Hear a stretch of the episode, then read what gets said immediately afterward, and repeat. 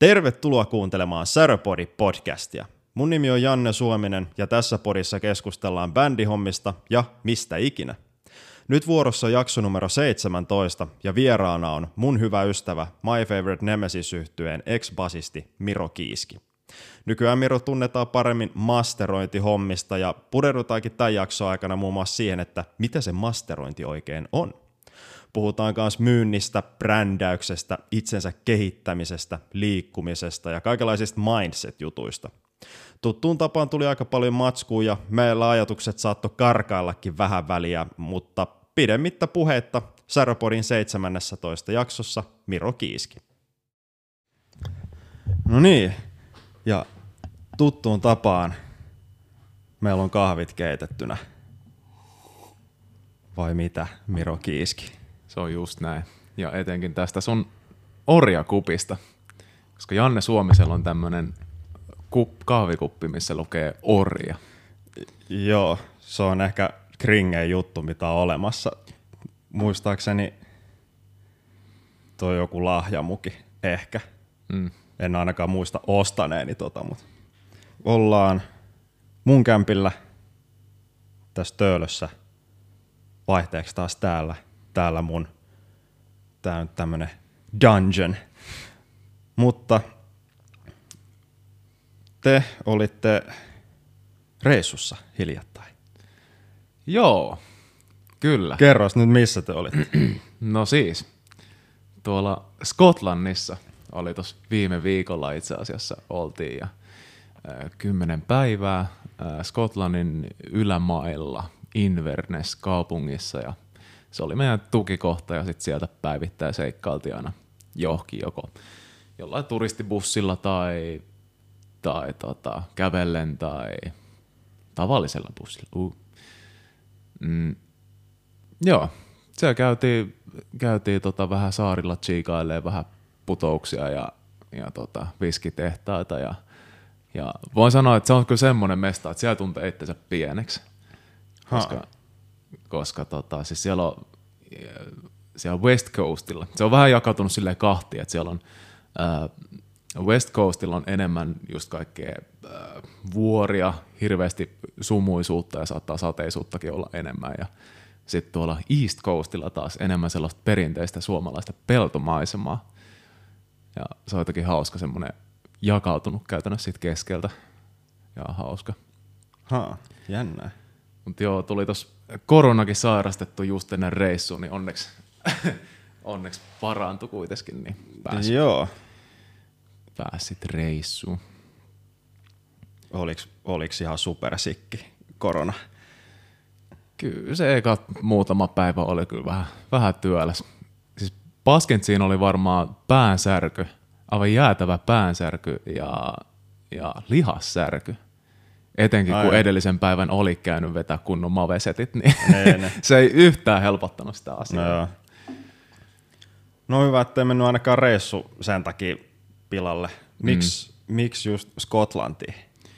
Se oli äh, semmoinen, äh, no varmaan lähtöisin enemmän sellaisesta sarjasta kuin Outlander, jos joku on katsonut, niin sellainen äh, hyvin skotlantipainotteinen sarja. Ja tota, äh, siitä sitten ajatus, ajatus lähti, että sinne mennään ja se oli jotenkin, se oli jotenkin selkeä, että Skotlantiin pitää päästä. Niin. Joo, mä en ole Sinne. itse koskaan käynyt, mut, mutta onhan se aika semmoista bucket list meininki mm. varmasti kuitenkin käydä siellä. Joo, on ja siis siellä oli sää, sää vaihteli päivässä niin useampaan kertaan. Et siis saattoi olla ihan kaatosateella alkaa koko päivä. Mm. Sitten äh, hetken päästä auringonpaistetta, kirkas taivas ja sitten taas myöhemmin vähän sadetta ja sitten kirkas taivas samaan aikaan ja sitten välillä vähän sumua ja siis niin kuin todella vaihteleva sää. No mä, oon kans, mä en ole ikinä käynyt Briteissä, mä oon just kuullut, että se on aika paljon epävakaampaa kuin mitä tää Mm. Suomessa. Joo, joo. No, toit sä sen viskitynnyri matkamuistoon sit sieltä? En ihan tynnyriä tuonut. Siinä voi olla, että siinä olisi tota noin, niin, tullut kovat maksut kuljettaa sellainen tänne asti, mm. mutta tota, on se nyt ollut aika päheä kuitenkin. Oma viskitynnyri olisi ollut. Joo. Siellä oli siis Tislaa, mulla käytiin tsiikailemaan, niin siellä oli sellaisia, äh, ennen sitä itse tislausprosessia, niin siellä oli sellaista niin kuin, äh, viljasta vai jyvistä vai mistä ne nyt tehdäänkään, niin tämä on hyvä tämä mun viskitietämys, mistä ne nyt tehdäänkään. Mm-hmm. Niin, niistä oli erotettu sellaista sokerilitkua, mikä oli äh, sitten laitettu sellaisiin pienen yksion kokoisiin tynnyreihin ennen sitä itse tislausprosessia, niin semmoisen tynnyrin mä olisin halunnut. Joo, semmoinen, missä voi kylpeä. Just näin, just näin. Ja asuu vaikka, jos haluaa. Niin. Ha. Tiedätkö, Jenkeissä kun on tämmöisiä, semmoisia, no Jenkeissä sieltä ainakin nähnyt, varmaan muuallakin, mutta tämmöisiä mobile home-systeemeitä. Aa, joo. Maksaa muutama kymppitonnia ja sitten tota, semmoinen kokoon taitettava hima. Ja, Niin, niin. niin toi voisi olla semmoinen oma kokoon taitettava hima. Ei ehkä kokoon, kokoon taitettava, mutta niin. hima. Miksei? Kokoon taitettava studio. Uh. Täytyy harkita. Sen voi luo, viedä suoraan asiakkaalle se studio. Totta, vierittää. Joo. Sä toit mulle tuliaisiakin sieltä. Sä toit öö, tollasen, mikä toi viski oli nimeltä? Tommonen hyvin perinteinen turistiviski, niin Kulloden viski. Kulloden. Joo, tuolta Kulloden Battlefieldiltä, niin siellä oli semmoinen turistikeskus ja siellä oli paljon turistikamaa, niin täytyyhän se turistiviski No myös ostaa. täytyyhän sieltä. kuuluu juttu. Sitten sä toit kans viski, kahvia ja viski öö, sausee. Onks toi niinku tulist sausee? No sitä en tiedä. Mut Mutta Mut siinä lukee viski, niin sit se oli hauska. Jotain viskikastiketta. Joo, koska Skotlantihan on viskin luvattu maa. Ne. Niin luonnollisesti kaikki tuliaiset täytyy olla viskiin liittyviä. Viskiin liittyvää. Niin. Kyllä. Mutta siis toi, toi kastike kuulostaa sellaiselta, että se saattaa ehkä jopa toimiikin, mutta mut toi ö, kahvi kuulostaa jotenkin vähän semi-hazardilta kombo. Mm. Mm. Mutta en tiedä. Täytyy kokeilla. Mm, joo, haluatko poikkua vai et? Ehkä. Me oltiin, mä vein päiväduuniin tollasen viskikahvipaketin. Joo. Iskettiin, oliko se nyt perjantaina tulille, tulille yhdet satsit siitä. Laitettiin sieltä tota noin, keittymään, mentiin muualle, tultiin takaisin. Koko keittiö haisi vittu darralle. Ja siis aivan jäätävä darran haju. Joo. Semmoinen toista edelliseen iltaan vetänyt aivan päätuvasti just jollain viskillä ja sitten laatannut johonkin. Ja, siis, huhhuh. Ja okei, okay, se oli haju. Sitten maistettiin. Okei, okay, mä jätän tähän cliffhangerin. Saat maistaa sitten tästä. Joo. Ha. Joo. No mut viskistä tulikin kinda mieleen. Öö, mä kävin tuossa aikaisemmin kaupassa ostaa meille, ei viskiä, mutta olutta. Mä otan meille oluen, Oh. koska, koska miksei, millaisen sä haluat? Sellainen, missä on o- olutta sisällä. Semmoinen tölkki. neipa vai haluat sä vaan jotain? Varmaan ne- semmoinen. Kato Red IPA. Joo. Indian Pale Ale. Suha otetaan sama aikaa auki. Oot sä valmis? Jop. Kolme, kaksi, yksi. Ja sieltä se nasahti. Ai että.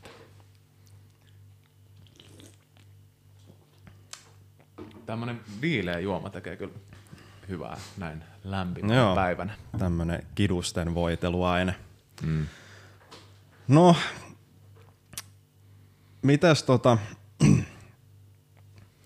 Aina kun, aina kun mä oon teidän luo käymässä tai missä me nyt yleensäkään ollaan yhdessä, niin me yleensä jutellaan aina melkein väistämättä jotain bisnesjuttuja tai psykologisia juttuja mm. tai ö, ehkä jostain sarjoista jotain ja mm. en mä tiedä, mistä ikinä. Joo, se on kyllä hauska, kun Janne Suominen tulee sunnuntaisin kylään, niin ei nyt joka sunnuntai, mutta yleensä se on sunnuntai. Niin. Niin tota, kyllä silloin ihan, hyviä bisneskeskusteluita ja, ja kaikkeen, kaikkeen bänditoimintaan ja muuhun liittyen, niin tulee, tulee höpöteltyä. Joo, kyllä siinä yleensä äkkiä muutama tunti menee heittämällä, kun päästään vauhtiin. Mutta mitäs tota, haluaisit sä kuulijoille vähän ensin kertoa, että kuka sä oot ja mistä sä tuut ja mitä sä teet ja minne sä oot menossa ja mitä ikinä. Joo, se on varmaan ihan, ihan hyvä kohta aloittaa. Että tosiaan niin, ää, joo, olen Miro Kiiski ja tota, Vastarannan kiiski. se on just näin. Ja tota, mitäs, on tässä kymmenen vuotta suurin piirtein, niin kun aloitettiin bändihommia tekemään, niin olin My Favorite Nemesis yhteen basistina ja alkuun aloitin boksuissa ja sitten siitä bassoon. Mm. Ja, ja, ja. Sekin, oli, sekin oli hauska, että me rupesi olemaan kaksi vokalistia ja ei ketään bassossa. Sitten mä olin silleen, että no perkele, mä ostan bassoja ja sitten ruvetaan soittaa Niin. sitten siitä. Tota, joo, bändi hommii jonkun verran, sanotaan kymmenen vuotta sitten aika, aika tarkka. Rupes, rupes tollasia soittojuttuja kiinnostaa ja sitten mentiin eteenpäin ja äh, no, sanotaan 2017 vuoteen asti, niin siihen asti oli pelkkiä, pelkkiä bändihommia ja sitten siitä menin vielä Lahteen äh, koulutuskeskus Salpaukseen opiskelemaan ää, musiikkiteknologiaa. Mm-hmm. Ja tota, koen, että tuollaisen bänditoiminnan yhteydessä, kun on tullut tutustuttua tuollaisiin äänitysjuttuihin ja paljon demoteltu ollaan ja vähän yrittänyt epätoivoisesti miksata jotain, mikä vähänkään kuulostaa joltain. Mm. Et, siis ihan paskahan se oli, mutta, mutta se on se tärkeä, että saa kokemuksen Jostain siitä se kaikki aloittaa. Kyllä, kyllä, joo. Ja joo, sieltä 2017 Lahteen äh, opiskelee musateknologiaa, siitä pari vuotta sitä ja äh, sen jälkeen äh, itse asiassa sama koulu, sama linja, niin, et, tai sama koulu eri linja, niin tota, musiikkituotantoa. Äh, se ei, sitten ruvettiin sitä opiskelemaan, niin mä huomasin, että okei, että ehkä tämä musiikkituottaminen, tuotanto ei ole ehkä se oma, mikä olisi ehkä lähinnä sydäntä, niin ehkä sen aikana, koulutuksen aikana muotoutui toi, että mitä, mitä itse haluaa tehdä. Ja, ja tota, sitten noiden koulujen myötä niin, äh, nousi kiinnostus masterointiin ja, ja masterointia tehdään edelleen ja se on erittäin kivaa. No joo. Sut ehkä tällä hetkellä just tunnetaankin nyt parhaiten just noista masterointi hommista, mutta tota, miksi just masterointi? Miksei vaikka miksausta? Monihan yleensä tykkää enemmän miksailla. Joo. niin. Se oli silleen hauska, että oli... Toki kyllähän säkin nyt jonkun verran miksi juttui teet, mutta mm. silleen pääfokus kuitenkin masterboinnissa. Joo, kyllä. Siinä itsessään. Ää, tosiaan sen musiikkiteknologiakoulun aikana, ää, no okei, tähän väliin ensinnäkin suosittelen tuota koulua Lahdessa koulutuskeskus Salpaus jokaiselle, joka haluaa oppia musiikkiteknologiaa. Äärimmäisen hyvä koulu ja äärimmäisen hyvät opettajat ja näin. Shout out Salpaus. Shout out, kyllä. Ja tota, siellä samaisessa koulussa on käynyt moni muukin äh, meidän ikäinen tällainen miksaaja ja studiopitäjä ja näin, niin äh, joo. Tuleeko mieleen Tää jotain vähän- nimiä, ketä No Rami Nykänen on ainakin, Ai Rami on käynyt kyllä. Äh, mä tykkään kovasti hänen saudistaan ja Joo. tuossa, tuossa viestiteltiinkin yhdessä vaiheessa, sanoi, että, että, tota, että vitsi, että meitsi dikkaa kovasti sun töistä, että Joo. hyvää, hyvää duunia. Ja ää, Juhis Kauppinen on myös silloin Keravalla studio, Joo. Shed Studios olisiko ollut. Joo. Ja tota, tuossa nyt off the top of my mind, niin Mm. pari tollasta kovaa raskaamman musiikin äh, tekijää, up and coming ja going ja silleen. Mm. Mä en nyt muista enää mikä, ei kun niin joo, miksi juuri Master on? Okei, okay, mentiin vähän sidetrack. niin. Nää, siis näin, näin nämä keskustelut yleensä menee, että Niin. lähdetään jostain ja sitten mennään sivupolkuja ja ties minne. Ja sitten Sit ollaan unohtuu. silleen, häh, miten me tähän päädyttiin? Just näin. Um, joo, siellä opiskeltiin tosiaan äänittämistä ja tota, tuotantoja ja, ja miksausta ja sitten äh, oliko se nyt toisena vuonna, kun tuli, alettiin opiskelemaan tota masterointia ja akustiikkaa, niin äh, meidän opettaja Matias Ahonen, niin äh, ensinnäkin hänen opetustapansa oli erittäin mielenkiintoinen ja pidin kovasti, kovasti tota noin, niin, näistä aiheista muutenkin. Jotenkin ne vaan loksahti, että vitsi, että hyvin mielenkiintoista masterointia. Vitsi, Mikä siinä sen tavassa oli niin mielenkiintoista? en mä tiedä, hassu heppu. Hassu se. nyt en osaa sanoa mitään sellaista tarkkaa, että mikä siinä nyt oli. En ole analyso- analysoinut sen Niin, tarkemmin. et- Mutta jotenkin semmoinen, jotenkin oli oikea paikka ja oikea aika. Ja kaikki oli kohdillaan, että nyt öö, mä olin siis sitä ennen harjoitellut totta kai miksausta mm. kouluhella ja äänittämistä tälleen näin. Öö, ne oli ihan kivaa, tykkäsin, mutta sitten kun puhut, alettiin puhua masteroinnista, mä oon silleen, että oo, vitsi kokonainen maailma avautuu silleen, että vitsi, kuinka paljon sä voit tehdä jossain masterissa Nee. jollekin miksaukselle eh, paljon ja vähän ja hyvin suuria pieniä asioita. Niin siis joo, jotenkin aivan uusi maailma avautui siitä, niin Joo. en ole tuotakaan analysoinut sen tarkemmin, että miksi juuri masterointi. Niin, en mä tiedä, tarviiko sitäkään välttämättä aina sen tarkemmin tietää, mutta mm. kyllä sen niinku huomaa, jos se on se, mm. mistä tulee niitä kiksejä. Mm. Mutta tuossa tuli kyllä toi, toi että oli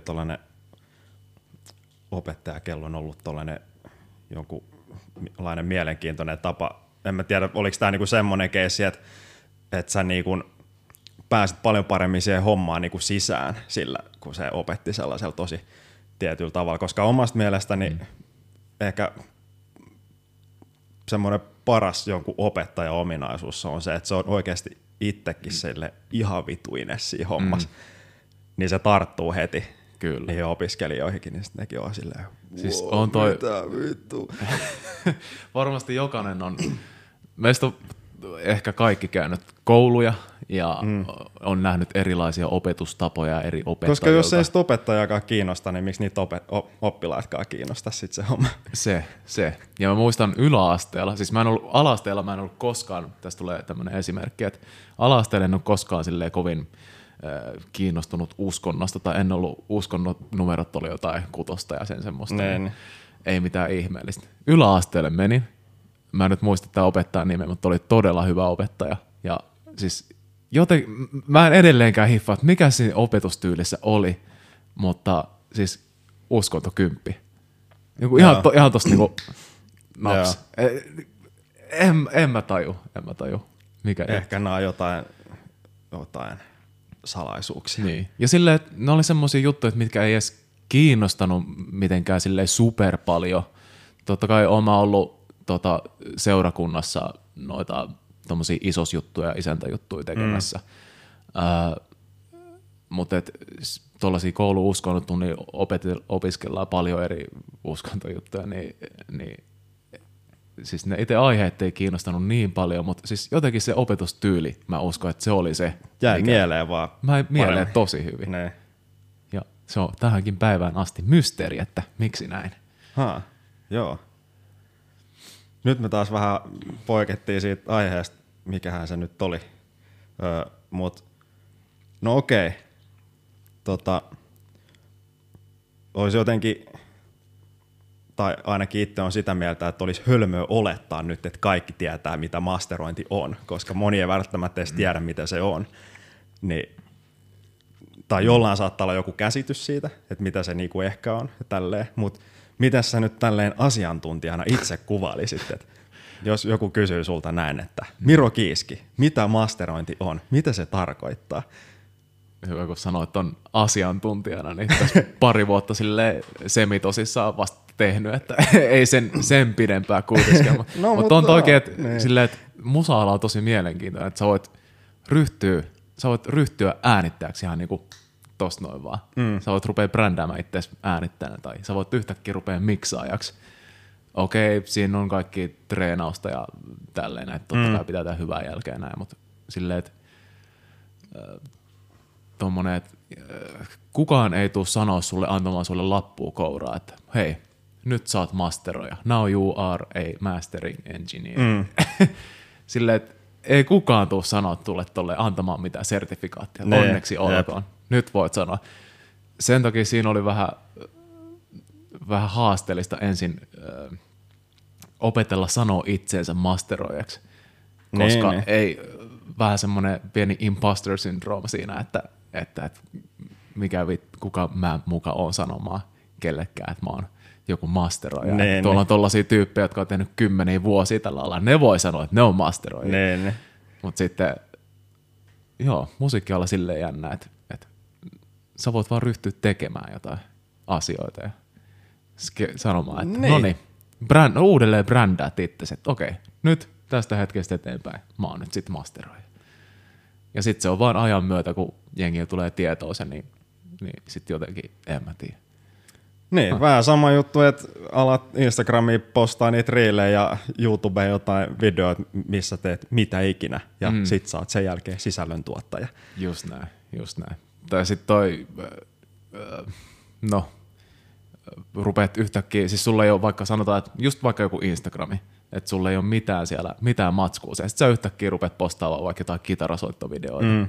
niin sen jälkeen kaikki tietää sut kitarista. Niin, tää on se Instagram-kitara jäbä. Jep, just näin. Äh, nyt en taas muista, että miten tähän päädyttiin. Vittu. Ö, mitä on masterointi? Aivan, Miro Kiiski. Aivan. tuota, lähdetään siitä, että sulla on bändi. Sanotaan, että sulla on vaikka rummut, kaksi kitaraa, basso, laulu. Tämä perus Aika perusasetelma. Hyvin perinteinen asetelma. Mm. Sä menet äänittämään niitä instrumentteja johonkin, vaikka studioon, ja, tai sitten itse äänittelet. Sä äänität ne jokaisen instrumentin erikseen. Äänität laulut erikseen, äänität ne kitarat erikseen, äänität ne rummut tai bassot. Okei, voi ne kaikki äänittää samaan aikaan myös. Nämä on eri tekniikoita, mikä kellekin so- toimii parhaiten, mm. mutta yleisimmin ne hoitaa kaikki erikseen. Ei varmaan päivänä. hirveän moni nykyään enää tee mitään live-äänityksiä, että koko bändi on siellä niin. huoneessa jammailemassa. Uskoisin, että prosentuaalinen osuus tuosta on aika, aika pieni. Niin, Toki niitä on hienoa kertoa noita tarinoita ja romantisoida sitä tota konseptia, mutta tosi mm. harva kuitenkin pystyy sellaiseen joko omien soittotaitojen tai, tai resurssien tai muun, mm, muun kannalta näin. Niin. Okei, okay. sitten olette äänittänyt ne kaikki instrumentit näin. Ää, sen jälkeen ää, sulla on se miksaaja, joka on silleen, että okei, nyt me blendataan nämä kaikki. Me heitetään, meillä on nämä kaikki jutut erikseen tässä. Me blendataan nämä kaikki silleen yhteen. Ää, ihan vaan tuolla volyymella, että kuinka paljon se soi sieltä, kuinka lujaa joku instrumentti – millaisella taajuustasapainolla se soi, millaisella voimakkuudella se soi sieltä. Ja sen jälkeen sä yhdistät ne kaikki, sulla on se yksi miksaus siinä. Mm. Näin. Kuvitellaan, että sä oot tehnyt tämän saman prosessin kymmenen kertaa. Sulla on albumi. Mm. Ää, tänä päivän toki hyvin oleellista tämä sinkkujuttu, palataan siihen kohta tietysti. Okei, okay, sulla on kymmenen miksausta, jotka on muodostunut tällaisista ää, yksittäisistä ääni, äänityksistä. Mm. Ja tota, masteroijan tehtävä on mun näkökulman mukaan semmoinen viimeinen äh, tsekki, että koska äh, tuossa monessa vaiheessa pystyy hyvin nopeasti hävittämään sen punaisen langan, äh, kuka tahansa, joku tuottaja tai äänittäjä miksaa ja äh, useimmiten miksaaja tekee nämä kaikki äänitykset myös mm. ja voi olla myös tuottajana mukana. Siinä saattaa häviä sellainen punainen lanka, että vitsi, että okei, okay, me tiedetään mikä se juttu tässä on, mutta, mutta tämä ei jotenkin saunaa, että tässä puuttuu jotain. Että mä en tiedä, mikä tässä puuttuu, mutta ei hätää, mä näytän sulle, mikä siitä puuttuu. Mm. Ää, mä näen sen masteroinnin niin, että sieltä otetaan, otetaan pois sellaisia asioita, mitkä hold back, hold, mikä se on suomeksi,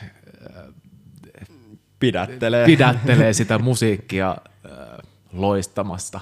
Ne. En mä tiedä, toi on tosi hankala, hankala selittää. Siis käytännössä teknisesti ekvalisaatiota, kompressiota, saturaatiota. Noin on kolme peruspalikkaa, mitä, mitä käytetään myös tuottamisessa, miksaamisessa, äänittämisessä näin. Mm. Samoja peruspalikoita käytetään eri tavalla niin, että saadaan siitä musiikista, siitä miksauksesta mahdollisimman äh, välitön. Sille, että se kuuntelija, joka sen sun fani sitten kuuntelee sen jossain vaiheessa, kuuntelee sen sieltä sen omista kaiuttimistaan tai kuulokkeista, puhelimesta, mistä ikinä, kuuntelee sen, se tunne siitä biisistä välittyy siihen, koska musiikkihan on loppupeleissä tunteiden välittämistä. Niin. Ja jotenkin se poistetaan ne esteet siitä, että jotta se musiikki pääsee elämään ja se kuuntelija pääsee konnektoimaan sen, konnektoimaan yhdis. Niin. niin. Kyllä. Mut tollasena mä näen ton masteroinnin. Ja itse nyt tykkää, äh, niin kun, äh, tossa, jos joku menee katsomaan nettisivuja miromastering.com, niin sieltä nyt löytyy äh, tuollaista hyvin sellaista kielenkäyttöä, mikä, mikä sijoittuu hyvin paljon tällaisen raskaaseen musiikkiin. Ja koen olevani raskaan musiikin masteroja. Mm. Silleen, että mä haluan kuulla raskaassa musiikissa silleen, että se potkii lujaa ja kuulostaa tosi massiiviselta. Nämä on jotenkin sellaisia oman mielen juttuja, mutta tota, totta kai, että jos asiakas ei halua sitä, niin sitten ei tehdä sitä. Että niin. Tämä on taas näitä. näitä. Joo, kun sulhan on niin kun, tai sä oot enemmän just nimenomaan erikoistunut tällaiseen niin kun raskaan musiikin masterointiin. Toki sä oot tehnyt paljon muitakin, muitakin tota, muunkin tyylisiä musiikkeja masteroinut, mutta tota, itse asiassa just tuossa naureskelin yksi päivä, katsoin mun portfolio, mulla on spottarissa sellainen Miro Mastering portfolio, niin katsoin sitä, että siis täällä on täällä on vaan puolet tuollaista raskaampaa musiikkia, puolet on sitten kaikkea Ai. muuta. Mietin, että hmm, et onkohan tämä tää mun brändäysjuttu tässä nyt mennyt ihan purkkiin. niin, no en tiedä. Mutta ei siis... Ei se huono juttu Musiikki on erilaista ja hyvä musiikki on aina hyvää. Mm. Joo, mutta kyllä toi... Niin, mä en tiedä, oma käsitys masteroinnista on ehkä sitten jotain sellaista, että se on niinku se semmoinen uh, kinda viimeistely niin kuin mm. sille hommalle. Et, Joo. Et, tota, et silleen kuvainnollisesti se miksi vaiheessa se on vähän vielä silleen ehkä terävä sieltä reunolta se mm. kokonaisuus, niin sitten se niinku hiotaan semmoiseksi siistiksi paketiksi se koko homma. Joo. Se on vähän kuin sulla on vaikka joku auto, mikä sä vedät sen maalipinna – Sin, sinne tulee useampi leijeri sitä maalia, siellä on pohjamaalit mm. ja sitten tulee ne värimaalit ja tälleen, mutta sitten se on se viimeinen, se lakkakerros on niinku se, mm. mikä saa sen varsinaisen maalin sieltä niinku näyttämään mm. vielä paljon paremmalta. Niin Joo. Vähän samanlaisella kontekstilla, mutta vaan audiomuodossa. Ikään kuin kyllä. Ja tota, äh, mitäkään mun piti sanoa? No se tulee sieltä sitten. Se tulee sitten, jos on tullakseen. No mut... Mm. mut niin, o, nyt mä muistan. Hei.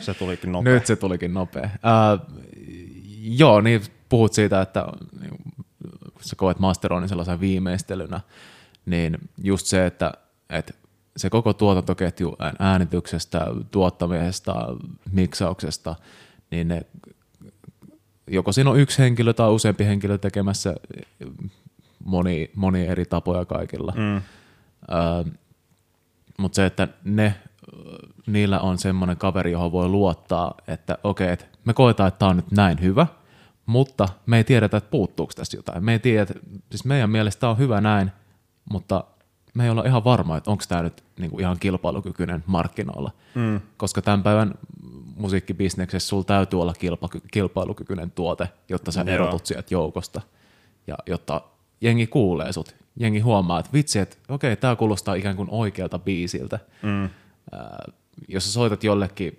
jonkun kappaleen, mikä on niin kuin tosi viimeistelty, hienon kuulonen versus semmoinen, mikä on vähän rough on the edges ja ei oikein vähän huonolta kuulostaa jossain, jopa äh, jossain kuuntelujärjestelmässä, niin, niin, niin, niin. Kyllä, ne, kyllä ne dikkaa paljon enemmän siitä. siitä niin, porukka on niin tottunut semmoiseen tosi näin. ja niin pitkälle tuotettuun musiikkiin, niin sit jos mm. kuuluu vähänkin semmoinen ei niin, ei niin tuotettu biisi niin, niin kuin soundillisesti, niin, mm. niin, niin kyllä monesti jengi skippaa sit vaan se on niin kuin seuraava, seuraava biisi, Joo. kiitos. Ja totta kai on, on äh, poikkeuksia, on aina yksittäistapauksia, on sellaisia on, on. niche-juttuja, mitä jossain super tota, kellarigenressä pitää olla sellaisia soundeja. Joo, totta kai. Mutta tämä on nyt lähinnä äh, oman, oman näkö, näkökannan näkö. Niin, mutta se on, kun se on just semmoinen aika fine line nykyään, että missä se menee se raja, että, että kun ainakin itse näen asian silleen, että, että aina kuitenkin biisi edellä.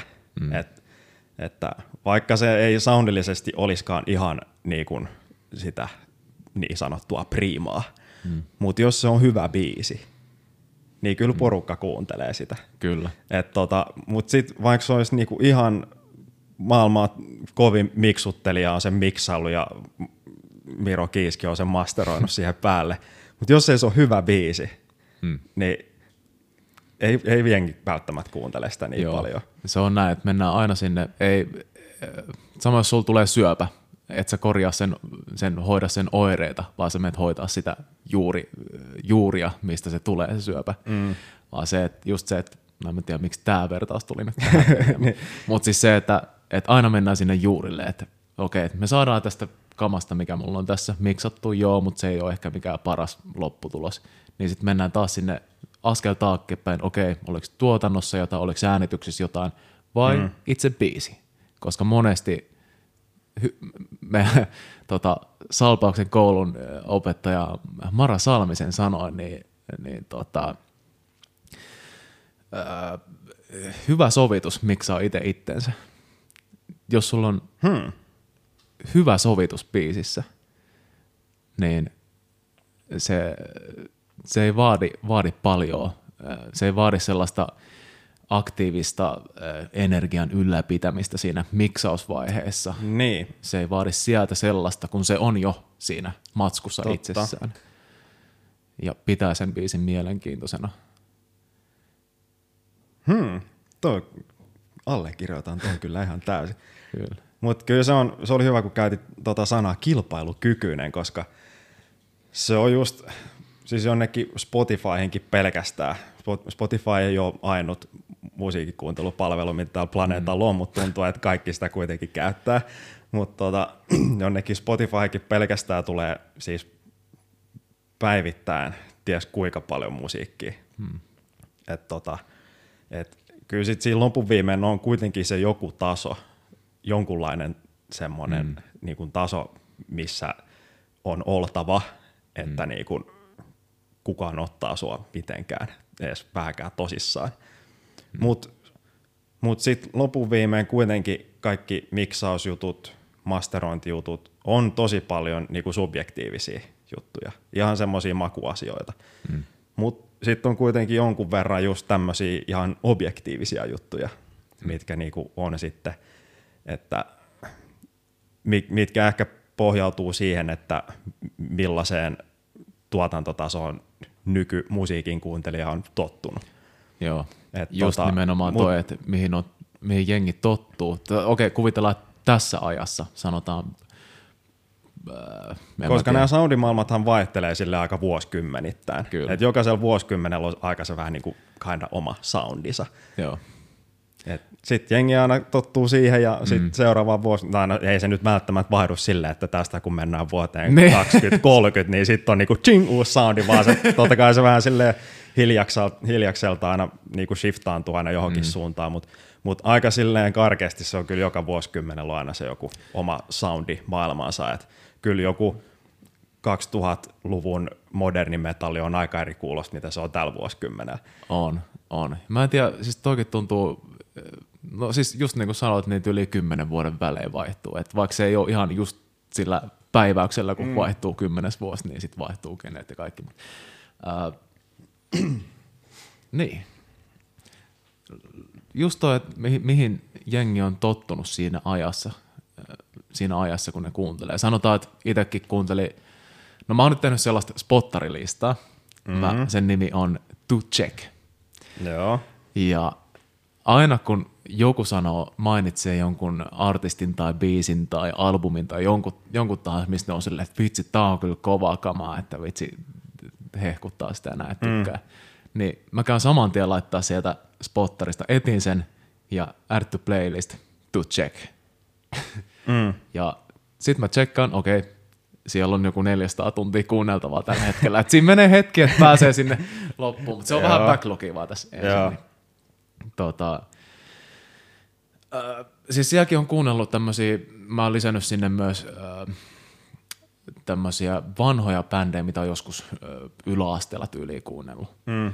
Ja mä käyn tsekkaan, että okei, kuulostaako nämä tänä päivänä mun mielestä yhtä hyvät kuin silloin. Mm. Äh, osa on sellaisia, että se biisi on niin hyvä, että et niinku, ei se... Ei se ollut mitään väliä. Vaikka kuulostaa vähän paskalta. Tai hyvän esimerkkin tulee mieleen toi arkkitehtien toi, Architects, niin arkkitehtien tämä Hollow Crown-levy. Joo. Ne symbolit on aivan hirveitä paskaa. siis todella soivia ja siis äh, paskaa kuunnella ja jotenkin okei se ehkä pelaa mukaan siihen soundiin, mitä siinä on haettu, joo, mm. mutta tänä päivänä kun kuuntelee on silleen, ah, vitsi, mm. työlästä kuunnella. Mutta me et kuuntelee niitä biisejä, kuuntelet, et kuuntele mitään sitä miksausta tai tuotantoa tai muuta, niin äh, kuuntelet itse biisi, sä oot silleen, vittu, tää on kyllä kovaa kama. Mm. Ihan sama vaikka sattuu vähän korviin. Tää on ihan vittu kovaa kama, että tää on pakko kuunnella. vielä tää biisi, vielä tää biisi. Eikö se ole vähän se levy, millä ne vasta sitten oikeasti kind of lähti mi- no. minnekään. Niillähän tuli, niin. ennen sitähän niillä on tullut mitä kaksi vai kolmekin levyä. Eikö se ole niiden joku neljäs siis, levytyyli? Siis tyyli joku kolmas? kolmas levy käsittääkseni. Niin. Niitä sitä ne oli Ruini ja sitten oli joku, joku Nightmare. Niin. Ehkä joku saattaa sanoa siellä, että ei pidä Kyllä niinku true fanit noi tietää, mutta silleen mä varmaan ikinä ole pahemmin kuunnellut niin. niitä tekoilevyjä. Mm. Holocrownista ehkä eteenpäin tullut. Joo. Siis kyllä mä luulen, että Holocron oli ainakin itselle koen, koen, että oli semmoinen, mm. että vitsi, mikä tämä tämmöinen bändi on. Joo. Tuo on muuten itse asiassa hauska, kun se on myös niin ikäluokasta kiinni, että minkä bändin on löytänyt minkäkin levyn tiimoilta ja tälleen näin. Mm. Muistan ainakin to, CTF-porukan kanssa, jos satutaan joskus puhua Parkway Driveista, niin ainakin mä muistan itse mä löysin Parkway Drive just niihin eka- ja tokan levyaikoihin. Mm. Et tota, mä oon silleen, mä oon silleen että vittu ne oli, se oli niinku sitä hyvää Parkway Drive. Sitten nämä muut kundit aina silleen, että ei kyllä ne oli ne seuraavat, mitä siellä, mm. mä en nyt muista nimeltä, oliko siellä Deep Blue ja mm. mitä näitä oli niitä vähän myöhempiä levyjä. Ne on silleen, että ei kun vittu, kyllä ne on ne kovimmat levyt. Joo. Kun ne on taas löytänyt sen bändin sit niinku siihen aikaan. Toi joo, siis sit kun noi mä luulen ehkä, että toi on eniten kiinni siitä, että missä, ajan, missä elämän ajanjaksossa sä oot kuunnellut mitäkin levyä. Siihen aikaan ostettiin kyllä levyä mm. vielä ja, ja soitettiin, ää, no missä eli nyt soitettiin. niin. Itse ainakin autossa tuli kuunneltu paljon, niin. mutta tai sitten jos ei omassa, niin muiden, muiden autossa, jos itsellä ei ollut korttia. Niin. niin, niin tota, just se, että se joku levy, sä lähdet kuuntelemaan, mm. niin sulla tulee joku aikakaus mieleen siitä, jolloin sä oot kuunnellut mm. sitä. Äh, ehkä ne muistot, mitä liittyy siihen aikakauteen, oliko se hyvää aikakautta, huonoa vai mitä, niin jotenkin toki okei, okay, ne biisit on hyviä, niihin tottuu, ne kasvattaa arvoa sitä myötä, mitä enemmän sä kuuntelet niitä, mm. niin sun päässä ne koko aika paranee ja paranee, mitä enemmän kuuntelee. Äh, Mutta jotenkin liittyy aina johonkin elämänvaiheeseen joku tietty levy. Ja it, tästä tuli mieleen toi itse asiassa äh, Asking Alexandria, Joo. meidän ikuis, ikuisuuskeskustelu, että Janne Suomisen mielestä äh, sulla oli silloin, mikä se Reckless and Relentless-levy. Se niiden kakkoslevy. Joo. se oli vissiin ihan vitun kovaa kamaa sulle. Kyllä se on pakko myöntää, että se ei ole ehkä vanhentunut niin hyvin kuin mitä mä on, o, oletin, että se. Mut siis, Kun mitä sä oot vanhentunut. niin, Mutta siis, en, siis se oli mun mielestä niinku ehkä vittu maailman paras asia silloin. Mm. Ja, kyllä, ja siihen liittyykö siihen muistoja? Joo, joo. Kyllä, kyllä siihen jotain muistoja liittyy. tota, Mutta se on just siihen aikaan, kun silloin joskus alle parikymppisenä, niin silloin teini-ikänä ja sitten siitä vähän myöhemmin, niin silloin tuli just löydettyä tosi paljon kaikkea musaa. Silloin sitten jotenkin ehkä vähän aktiivisemmin vähän niin kuin ehkä ettikin Joo. uusia bändejä, niin tota, niihin olisi aina yhdistynyt tosi paljon semmoisia muistoja, mutta mut se on hyvä esimerkki se Reckless Relentless-levy, että tullaan tähän soundimaailmaan, että aina vähän väliin siihen tulee palattua. Tota, kyllä mä niistä biiseistä silleen tykkään vielä mm. edelleenkin, mutta tota, sit jotenkin muistelee aina, että et mun mielestä tämä soundas kyllä jotenkin paljon paremmalta silloin. että se, niinku, se tuntuu, että se tuotantotaso on sit kuitenkin vähän semmoinen, ehkä niin. just sen takia, kun on tottunut nykyään niin paljon enemmän semmoiseen ehkä niin kuin kliinisempään ja siis onhan sekin jo tosi niinku mm. aika kliinistä metalcore miksi mm. sitten kuitenkin, mutta mut se on kuitenkin tosi erilaista, tota, mitä se nyt tänä päivänä on. Et muistan, muistan vaan, että sillä jotkut voksujutut oli vähän silleen, että kuitenkin voksut on aika semmoinen tosi iso elementti kuitenkin, mm, ehkä on. se isoin elementti yleensä musiikissa, mm. niin, niin se voksuja tuotanto siinä oli ehkä vähän semmoinen – mihinkä olisi voinut ehkä panostaa pikkasen enemmän. Niin. Siis se ite, ne Danny itse suoritukset oli niinku, niinku soundillisesti mm. niinku hyviä, mutta sitten ö, niinku miksimielessä niin mun mielestä siellä oli vähän jotain semmoisia, mm. Ei ehkä niin hyviä juttuja. Mm. Mutta mistä tulikin muuten mieleen, tuossa tota, aikaisemmin jo vähän käytiinkin tuossa, että mitkä nyt on sit niitä makuasioita ja – mitkä on semmoisia objektiivisia juttuja, että, että on sitä semmoista niin sanottua kilpailukykyistä miksiä, niin, niin onko sun mielestä masteroinnissa itsessään jotain semmoisia objektiivisia juttuja, että, että nämä asiat kun teet näin, niin silloin sulla on hyvä masteri? Vai onko se olemassa mitään semmoisia juttuja? Vai onko se ihan kontekstista kiinni? Jos niin. sä ruuvaat kompuran nipukat asentoon X ja Ekun nipukat mm. asentoon Y, niin onko se valmis? Sanotaan näin, että noin teknillisesti niin mikään masteri ei ole samanlainen, että ei ole mitään sellaista taikanappia, että ton väännät tohon ja ton verran kompressio ja silloin on just hyvä tolleen noin. Niin. Siis täysin riippuu siitä miksauksesta ja mä en edes tiedä, että mikä, mikä se juttu on, se, että mikä erottaa ne miksaukset toisistaan, että onko se ihan täysin se koko tuotantoketju vai pelkkä miksaus vai onko siellä jotkut tietyt plugarit tekee tiettyjä juttuja sinne vai mm. äh, niin. Hyvä kysymys. Äh, niin. Kyllä mä sanoin, että jos äh, sä soitat vaikka jollekin kaverille biisin, joka on tosi tukkosen soundinen, että se on tosi äh, no tukkonen puuttuu ylääpäätä ja her- hirveästi tota alamidre ja alakertaa ja näin, silleen, että äh, sä koet kuinka tunkkanen sä, sä et saa sit selvää niin Joo. hyvin kuin mitä sä haluisit.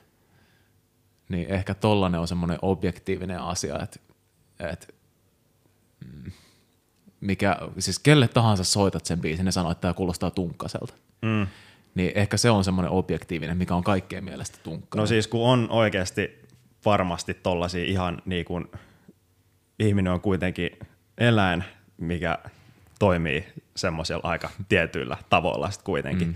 Ja se on tottunut ihan luonnostaan tietynlaisia asioita. Et esimerkiksi ihminen mieltyy paljon paremmin jostain muodoista. Joku semmoinen suora kulmio on semmoinen tosi helposti lähestyttävä muoto. Sen mm. takia telkkaritkin on semmoisia. Mm. Jos telkkari olisi pyöreä, niistä olisi aika vitu työläs katsoa.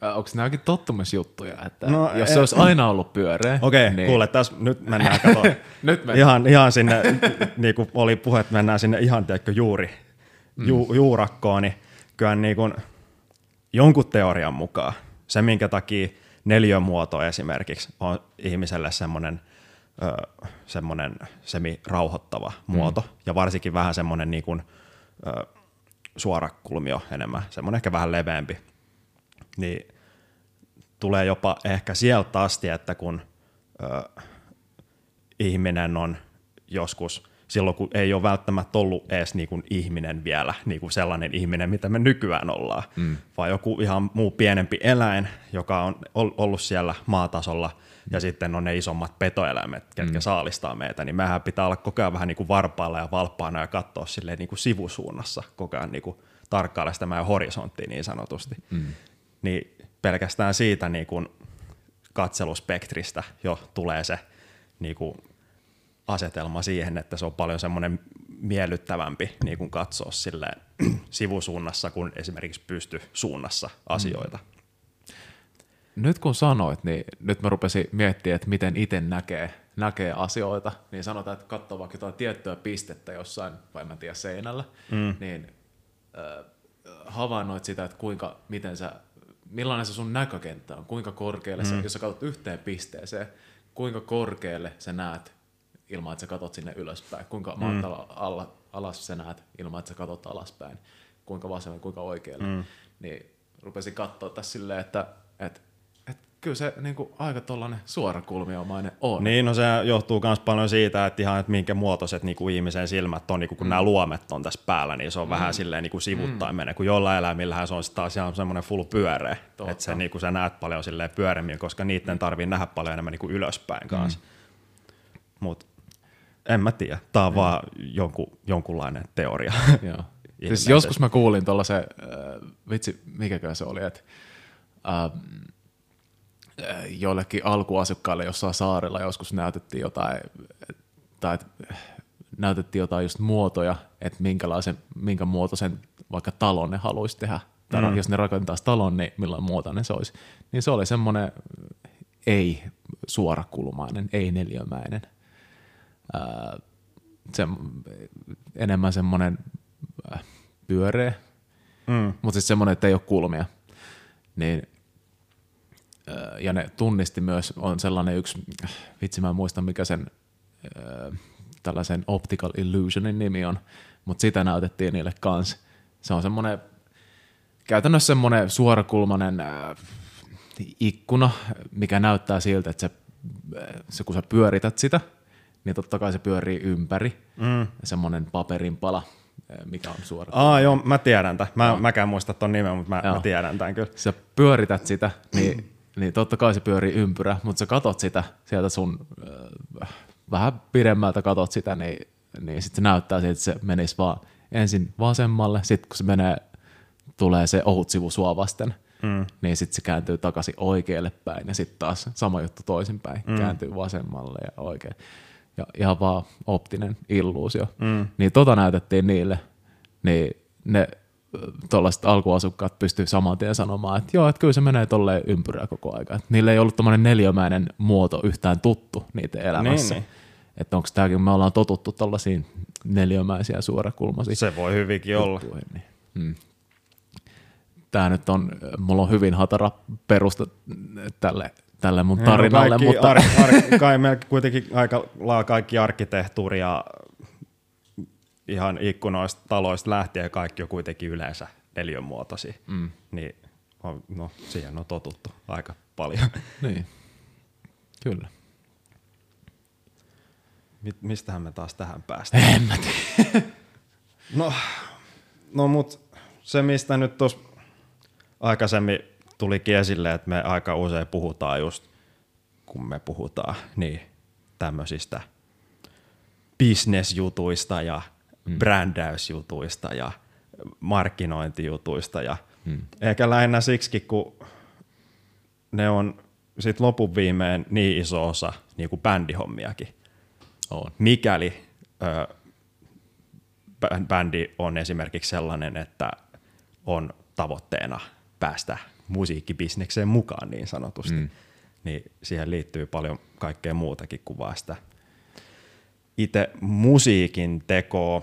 Mm. Mutta tota, miksi sun mielestä, mä haluan kuulla sun mielipiteen tästä, että miksi, miksi sun mielestä on niin kuin tärkeä ymmärtää näiden asioiden päälle, jos sä oot esimerkiksi jossain bändissä? Erittäin tärkeä. Sanotaan, että Okei, okay. nyt ruulataan auttiin kaikki ne bändit, jotka ei halua ryhtyä miksikään superstaroiksi tai ei halua levittää sanaa omasta bändistä, että soittaa ihan omaksi iloksi ja tälleen näin. Mm. Et ruulataan ne auttiin tästä. Niin, tästä, koska nyt keskitytään siihen, että kuvitellaan, että on bändi, joka haluaa, että niiden bändistä tulee niille työ jonain päivänä. Mm. Haluaa siitä sellaisen jutun, että ne voi elättää itseensä sillä pelkällä musiikin teolla siinä bändissä – niin onhan se nyt helvetin tärkeää, että saat sun, sun bändin nimeä tota, ää, esille, esille niin Suomen kuin ulkomaidenkin markkinoilla. Mm. Et, sitä kautta sulla tulee kuuntelijoita, jos ihan vaan joku simppeli mainos vaikka someen, niin se, että jos joku, joku näkee sen joskus, katsoo, että okei, tuossa on tuommoinen mainos, ihan sama, scrollaa eteenpäin. Mm. Se ei klikannut sitä, se ei pysynyt siinä kovin kauan, mutta siellä kuitenkin jäi sinne takaraivoon, se sun, sanot, että siinä on sun bändin logo, ja sä kerrot sinne, mm. että mitä sä soitat, ja sun joku biisi soi siinä taustalla. Niin sanotaan, että se näkee sen puolen vuoden periodin aikana, en mä tiedä, 20 kertaa tuollaisen samanlaisen mm. mainoksen vähän eri muodossa, niin kyllä ne sitten muistaa sieltä, että, että, että no, jossain vaiheessa on silleen, että no mikä helvetti tämä nyt on, että mennään nyt katsoa. Mm. Se on vaan, riippuu täysin siitä, että on oikea aika ja oikea paikka sille tyypille. Mm. Jos se istuu duunissa, istuu, en mä tiedä, paskalla, selaa jotain somea siellä, niin ei se siinä rupea katsoa, että no mikä tämä tämmöinen bändi mm. on täällä. Et se on väärä aika, väärä paikka. Mm. Sanotaan, että se on pitkän duunipäivän jälkeen, vaikka menee himaan ja ottaa läpi sohvalla ja sitten selailee somea ja katsoo, että okei, okay, nyt on se oikea aika, oikea paikka, nyt on ehkä resursseja, mm. niin sitten sieltä tulee se mainos eteen, sitten se katsoo, että hei, mikäs tää tämmöinen on. Mm. Tämä on muuten jännä, että miten mä nyt otin tämän mainostamisen tähän, kun puhuttiin ylipäänsä tuollaisesta suuremman kauan markkinointitoimenpiteestä. Niin, mutta kun some-alustat niin- on niin valtava iso työkalu mm. tuohon tänä päivänä. Tänä päivänä. Ehkä jossain hetkessä. vaiheessa se ei ole enää niin tärkeä työkalu, ehkä sitten on jo joku muu juttu, mm. mutta ainakin tällä hetkellä se on niinku ehkä se isoin. Joo, tärkeä tiedostaa noin noi alustat, mitä käytetään, mitkä on kuumaa kamaa. Mm. Et tälläkin hetkellä tuo TikTok on aika, aika kuumaa kamaa, käsittääkseni. Tämmöinen kuva on se, ainakin. On, on se kyllä. Toki riippuu varmaan aina vähän sisällöstä, että minkälaista mm. sisältöä. Et ainakin ymmärtääkseni eri alustoilla niin jengi seuraa enemmän sitten tietynlaista mm. niin kuin sisältöä. YouTubessa jengi Joo. seuraa vähän enemmän jotain X-tyylistä sisältöä, mm. TikTokissa jotain Y-tyylistä sisältöä vähän silleen vaihtelevasti. Joo, toihan on totta, että, että vaikka noita alustoit tulee ja menee, on tällaisia, mitkä on suositumpi jossain vaiheessa kuin toiset ja välillä joku toinen on suositumpi jossain vaiheessa joku toinen. Mutta se, että millaista matskua siellä, että mitä varten jengi menee katsoa sinne, mä en tiedä, totta kai kaikilla eri, eri somekäyttäytymiset, kaikki ei seuraa vaikka jotain kaikkia bändejä, mitä tykkää, niin ei seuraa mm. somessa. Mm. Et sit esimerkiksi Spottarissa itselläkin saattaa olla useasti, että en seuraa somessa jotain bändiä, mutta mm. sitten kun niillä tulee Spottari kilahtaa uusi biisi, mulla on seuraa nappi siellä painettuna, niin sitten mä katson silleen, että jaha, mikäs tää tämmönen, että tuli uusi niin. biisi, cool. Mutta eikö Spotifykin ole jo omanlaisensa somealusta käytännössä. Pretty much, ja kyllä mä näen, että se tulee kasvamaan Mä odotan vaan sitä enemmän. päivää, että milloin siitä tulee semmoinen vähän, se layout on vähän samanlainen kuin jossain Instagramissa, että mm. bändeille tulee semmoinen vähän niin kuin feedi mm. sinne, mihinkä voi postata muutakin kuin sitä, tai että siellä on muutakin sisältöä kuin vaan ne biisit. Mä luulen, että tommonen täytyy, en ole nyt mikään asiantuntija, mutta äh, tommonenkin täytyy varmasti joku spottarikin tehdä silleen vähän eri tavalla, kuin että laittaa, okei, okay, laitetaan sinne nappi, missä on feedi, mihin bändit voi postailla. Mm. Okei, okay. ne voi seurata muuallakin somessa ja todennäköisesti seuraileekin. Mm. Mutta niin, en minä tiedä. Varmaan joku uusi juttu siihen. Niin, joku tuommoinen pieni twisti, että, että minkä takia just tällä alustalla sä haluaisit seurata näitä bändejä ja sen niiden fiidiä. Mm. Mikä se on se juttu, että mikä tässä on eri tavalla kuin noilla muilla. Mm. Vähän sama kuin sä valitset, mitä bändejä sä kuuntelet. Niin kuin säkin oot jossain vaiheessa sanonut, että, että tota, ää, joku miettii, että perustaisiko vaikka, vaikka metalcore-bändin, että miksi mä perustaisin metalcore-bändi, kun tuolla on jo metalcore-bändejä. Niin. Silleen, että häh? Niin. ne on kaikki erilaisia. Niin. Se, no jotkut on ehkä vähän samanlaisia kuin toiset, mm. mutta se, se juttu onkin siinä, että tehdä siitä semmoinen omanlaisensa, mm. oman näköinen siitä jutusta. Kyllä. Ja jotenkin toi, että jos joku vaikka spottari laittaisi joku feed-jutun sinne, mä uskon, että nekin varmaan miettii, että miksi me laitetaan sitä nyt tuommoinen, kun kaikilla muillakin on jo tuommoinen.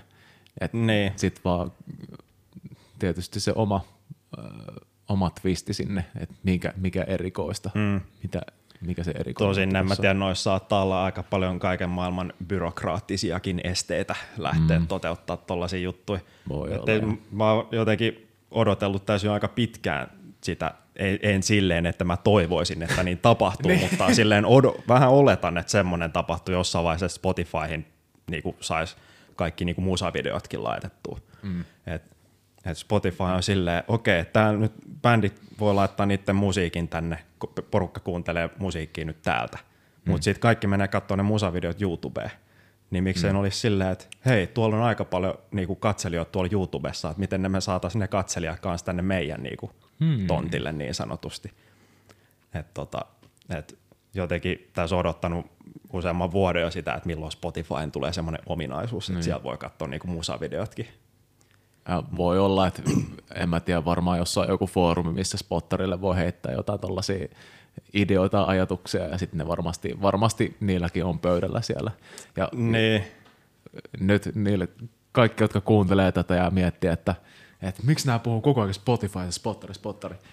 Ihan vaan sen takia, että se on tämän, tämän, ajan, tämän ajanjakson, tämän aikakauden tämmöinen iso juttu, mitä mm. tosi moni käyttää. Se on isoin alusta noista, mitä on. Kyllä varmaan valehtelematta, niin uskoisin, että ainakin 80 prosenttia musiikin kuluttajista, ketkä kuuntelee musaa niin kuin suoratoistoalustolta, mm. niin käyttää sitä Spotifyta. Onhan tuolla paljon muitakin alustoja, mutta mä luulen, että se on aika murtoosa, kun loppupeleissä niitä käyttää siis välillä on hauskaa, kun jossain salilla näet justiinsa, että joku, joku kuuntelee musaa YouTubesta. YouTubesta. Joo, joo, sillä, puhelin on siinä lattiassa, siinä pyörii se joku musavideo, missä joku, joku jengi tanssii. Sitten silleen, Sitten sit, tuosta tuli muuten mieleen kanssa välillä näkee niitä tyyppejä, että Niillä on joku vittu jalkapallomatsi siinä puhelimessa meno samalla kun ne treenaa. Sitten sarjan välissä ne kattelee sit matsia siinä vähän aikaa, sitten tekee taas sarjaa siihen väliin. Ja mä oon silleen, no, oh, toikin omanlaista multitaskäämistä, mutta hmm. mut kukin tavallaan itse kyllä, kun mä menen treenaan, niin mä kyllä keskittyy siihen treeniin yleensä silloin. Taitaa olla aika tärkeä matsi sitten, tai hyvin, hyvin äh, kiinnostunut lajista. No joo, mutta siis noitkin näkee, on nähnyt kyllä välillä. Joo. Yleensä se on joku futismatsi kyllä, mikä siellä just pyörii. Mm. No, onhan se tietysti, että äh, keitäs me ollaan sanomaan kellekin, että mikä saa niillä veren virtaamaan. Niin, se, ja... mutta toi just, että kukin tavallaan, että ehkä niin. joku, joku tota, just saa jotain kiksejä siitä mm. sitten. Ja se vähän sama, että sähän kuuntelet paljon musaa äh, salilla. Joo. Äh, vissiin vähän vähemmän jotain podcasteja, ootko niitäkin kuunnellut? Oon mä välillä podeekin välillä. kuunnellut, mutta kyllä yleensä enemmän musaa. Mm. Jep. Sä kuuntelet paljon niin musaa äh, salilla, ja se saa sun veren virtaamaan sut siihen kunnon treenimoodiin. No kyllä se, kyllä, se, kyllä siinä pääsee paremmin semmoiseen zoneen, mm. ainakin itse pääsee. Mm. Tosin se saattaa johtua paljon just tällaisista, mitä nyt tullut jo esillekin, tottumisesta. Mm. se on jotenkin mm. aina kuunnellut Totta. sitä musaa, kun on treenannut, niin siihen on jotenkin tottunut niin paljon. Mm. Mutta oon mä kyllä jonkun verran kuunnellut podeikin, tota, mutta sitten siinä on jotenkin huomannut, joskus on tullut sellaisia, että et jos on ollut hyvä podijakso, niin se on vähän niin kuin vienyt mennessään silleen, että mm. silleen autopilotilla alkaa tekemään sitä treeniä. Jep. Että sitten se keskittyminen on siellä niinku enemmän siinä podcastin kuuntelussa kuin siitä treenaamisessa. Mm. Et musankaan mä jotenkin saan pidettyä kuitenkin se fokuksen enemmän siihen niinku, mm. siinä treenissä. Et se on enemmän semmoinen niinku taustahöttö vaan, mikä, mm. mikä luo sitä se- semmoista fiilistä. Kun on Lorna Soren Big Squillit siellä. Niin, no kyllähän nyt joku tommonen junttaus toimii aina, mutta kyllä mm. yksi go-to-salilevy on toi, ö, toi, toi, toi Leprouksen se viimesi. Mikäs Oho. sen levyn nimi nyt oli? Siis nyt niinku viime aikoina. Se, se, no sen jälkeen kun se levy tuli. Joo. Mikä Niin se se on en ollut- muista sen nimeä, mutta joo. Se on ollut yksi semmosia go-to-salilevy. Jos ei nyt mitään siis muuta. jotenkin erikoista. Siis se, mä tiedän, että kuka tahansa, joka, joka äh, on tuntenut Janne Suomisen jonkin aikaa, niin tietää, että hän, hän pitää kovasti deathcore-kamasta ja tällaista kunnon No, lätinästä niin, ja lä- se on kyllä. hullusta, hullusta menosta. Mutta silleen, että sä sanot, että sulla soi Lepros nykyään ja uusin levy, niin eihän se, se, se on aika kevyttä. No ei se nyt mitään, on siellä jotain köykäisempiäkin biisejä, mutta on se loppupeleissä siinä on semmoinen aika semmin jäykkä drive kuitenkin siinä mm. musas. Joo. Toki tässäkin tullaan siihen, että, että millä tavalla sä koet musiikin. Et, Niin. et, kun kaikki ei tarvi jotain hullua lätinä basaria tai, tai tota, squealia, että asia joku kuulostaa raskaalta tai matalaa virettä. Jollekin se raskas saattaa olla. Ää, Sitten vaikka joku, no, en mä tiedä, joku, äh, tulee ensin ekana mieleen toi, toi In the Air Tonight, Phil Collins. Mm, joo. Niin, se rumpukomplähti. Kyllähän se, se luo semmoista jännitettä kuitenkin Joo. koko ajan. Et ei, se, ei se, että vaikka se musiikki on niinku semmoista tosi brutaalia ja raskasta, niin, mm. niin, niin kyllä muunkinlaisella musiikilla pystyy luomaan se jonkunlaisen semmoisen niinku mielentilan. Mm. Sitten kuitenkin, nämä on kuitenkin ihan niin yksilöllisiä juttuja sit lopun viimein. Joo. Ja tuli tosta, tosta In the Air Tonight. Onko sen nimi In the Air Tonight? Äh, Eikö se ole? Vissi. Joo, niin äh, sekin, jos sä laitat sen soimaan tuot jossain, oot vaikka iltaa istumassa, sulla on kavereita tässä ja mm. hörpitte pissen jos toisenkin, niin laitat sen soimaan ja skippaat suoraan siihen tota, rumpukomppiin, mistä se lähtee. Ei se kuulosta miltään. Ei se kuulosta miltään. Et äh, sun on kuunneltava se alusta mm.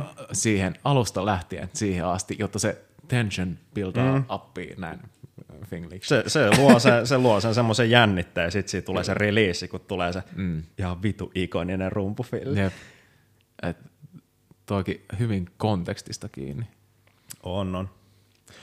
Joo, nyt me taas vähän lähdettiin raiteelta. Niin. Palataan kyllä tähän salijuttuun, koska, koska se on meillä molemmilla semmoinen juttu myös. Hmm. Mut, eli takaisin näihin ö, brändäys, mm. markkinointi, No niin, sieltä me lähdettiin. hässäkkä, hässäkkäjuttuihin. No, tosi moni varmasti kuullut tämän saman, kun tuossa oli just vähän se, että, että on, miksi olisi hy- hyvä ymmärtää näiden asioiden päälle, jos on niinku bändissä. Niin vertaus, minkä tosi moni on varmaan kuullut tosi monelta muultakin, mutta minkä itse allekirjoitan kyllä täysin, että jos sä rakastat vaikka ruoanlaittoa, se on niinku sun, se on se, mitä sä elät ja hengität. Mutta jos sä perustat ravintolan, niin siihen kuuluu niin paljon kaikkea muutakin kuin vaan sitä ruoanlaittoa. et, kyllä si- siinä täytyy ymmärtää tosi paljon muidenkin asioiden päälle. Et, et, se ruoka, minkä sä teet, mm. Se on kuitenkin vaan se tuote, mitä sä myyt. Et sitten tulee seuraava kysymys, että, että no okei, kuvitellaan, että sun tuote on hyvä. Sä oot niinku, sä, sä oot sitä sun craftia niinku hinkannut vuosia ja se on niinku ihan tip-top kunnossa. Mm, mm. Mut kuka sen tietää? Mistä jengi tietää, että se sun safka on ihan vitu jees? Just Et näin. sit sun pitää niinku myydä jengille, niinku mainostaa sitä hommaa. Hei, täällä on nyt tällaista settiä ja te vittu tykkäätte tästä. Se on Niin. niinku, mä lupaan. Ja sit, sit sun pitää saada jengi niinku kokeilemaan sitä sun tuotetta ja, ja antaa niille semmoinen niinku kokemus, elämys, mm. että ne palaa aina. Sen, niin kuin, ne haluaa tulla uudestaan sinne ravintolaan, jos nyt mietitään tätä ravintolakontekstia. Mm. Että ne tulee aina takaisin sinne. Ja mikä parasta, ne kertoo kavereille. Hei, mm. käytiin muuten siellä safka, oli vitu hyvä mesta, suosittelen. Mm. Sitten nekin saattaa ehkä mennä sinne. Mm. Tuo on toi, että jos, toki on tämmöisiä mindset-juttuja, että jos, jos sä koet, että su, sanot, että sulla on bändi, ja sä koet, että, että vitsi, en mä hirveästi mitään mainoksia tykkää laittaa, että vähän, vähän tämmöistä itsensä tuputtamista ei niin oikein tolleen. Mutta kuvittele, että jos sun, sä koet, että sun biisit, no ihan vitun kovaa kamaa. Sellaista, että sä tiedät, että jengi tulee niin tykkää tästä. Sanotaan, että sä haet just tuollaista bändin kasvua, kuuntele, kuuntelukunnan kasvua ja haluat, että mm. siitä bändistä tulee just tuommoinen päivätyö ja näin. Niin sulla on joku biisi siellä, sä tiedät itse, että se on ihan vitun kova kama. Okei, sun mielestä joo, mutta sanotaan, että tolleen vähän objektiivisemmin osaat arvioida, että okei, taas ole aika kova mm. jengin mielestä. Niin kyllä sä nyt haluat viedä sen tota, näytille jengille, että hei, et, oot sä kuullut tästä, että tää on mm. ihan vitu kova tää juttu. Mm. Sillä, että jos, oot, jos sulla on joku juttu, mikä sä tiedät, että tämä herättää tunteita ihmisissä, tämä jää soimaan jengille päähän, tästä ne tykkää, niin kyllä sä nyt haluat mennä näyttää niille, että hei, mm. oot sä muuten kuullut tästä, että tämä on ihan vitu hyvä juttu. Mm. Niin, sit niistäkin tulee, siis se innostus tarttuu siitä, jos sä vaikka laitat jotain somemainoksia, että hei, et, oot sä kuullut tätä biisiä, että tämä on ihan vitu kova, että tämä on, tää on tosi kova kama. Mm. Niin jengi innostuu, että ajaa, että mä tiedänkin tämän tyypin jostain, että, että vitsi, käypäs tsiikailemaan, että mm. mikä tämä on. Mutta tuossa on tietysti taas just se, että jos bändi itse sanoo, että hei, mm. tää on the shit, mm. kannattaa tsekkaa tämä, mm. niin jengi saattaa olla vähän ehkä silleen, no en mä nyt tiedä. Totta kai sä sanot suomasta tuotteesta, että mm. tämä on hyvä, ostakaa. Mm. tota, Mutta sitten jos joku sun oma kaveri sanoo just, että hei, ootko muuten kuullut tota bändi, oli mm. muuten aika jees, mm. niin paljon todennäköisemmin sä silloin käyt tsekkaa se. Joo, toi on iso juttu tuo kaverireferenssi ja monet isot firmatkin, ne tekee tollasia, äh, mitä nämä on tämmöisiä, vitsi mikä sana on, tämmöinen recommend a friend juttu. Niin, tällaisia kamppisjuttuja, että Salen näkee aika paljon tota, että, että että jos saat kaverisi ostamaan mm. jäsenyyden, niin sit sä saat itsekin jotain bonusetuja ja Jep. kaikkea tällaista näin. Koska se sana, sit kun se suositus tulee joltain, kehen sä luotat, mm, just kenen luottamus, kyllä. Ky- hyvä Miro Kiiski, että käytät sanaa luottamus, koska se on se, se juttu. Se on se juttu. Että sä se on teidän ystävyyden aikana hän on bildannut sellaista karmaa itselleensä, että on luotettava ihminen mm. ja häneltä tulee aina hyviä ehdotuksia ja näin. Mm. Sitten jos se kertoo sulle, että hei, ootko kuullut tätä biisiä, tää on kova, niin kyllä sä meet kuuntelee sen ne. paljon todennäköisemmin, kun joku, joku random tulisi kertoa kadulla, että hei, tässä on tämmöinen biisi, käy kuuntele. Ne. Jep. Niin. Hmm. No mut Niin, mutta siinä on toki aina semmoinen fine line siinäkin, että, että toki vähän tällaisia kukin tavallaan juttui tämäkin, mutta et milloin, milloin se on liian semmoista niinku tyrkyttämistä jengille se. Mm. Et kyllä, ja, ja se, että miten, miten sä mainostat sitä juttua. Esimerkiksi jos miettii vaikka telkkarissa – näin esimerkiksi, niin sieltä saattaa tulla jotain mainoksia. Semmoisia perusmainoksia, mitä tulee ehkä jossain ohjelmien mainoskatkoilla. Mm. Semmoisia aika perus. Siellä on ne tietyt huukit ja semmoinen tietty flow aina niissä. Ja sitten on näitä tämmöisiä TV-shop, niin kuin ostoskanava-juttuja. Ja kyllähän jokainen tietää, että nämä on niin kuin ne maailman ärsyttävimmät jutut. Että tota, jos se samalla, samanlaisella intensiteetillä kuin jotain noita ostos TV-juttui, hmm. mitä ne mainostaa, niin mainostat jotain sun musaa yleisölle, hmm. niin sehän on vaan niinku, se vaan työtää no. jengiä poispäin. Jokaisella reaktiolla on aina vastareaktio. Vastareaktio. Mm. Kyllä.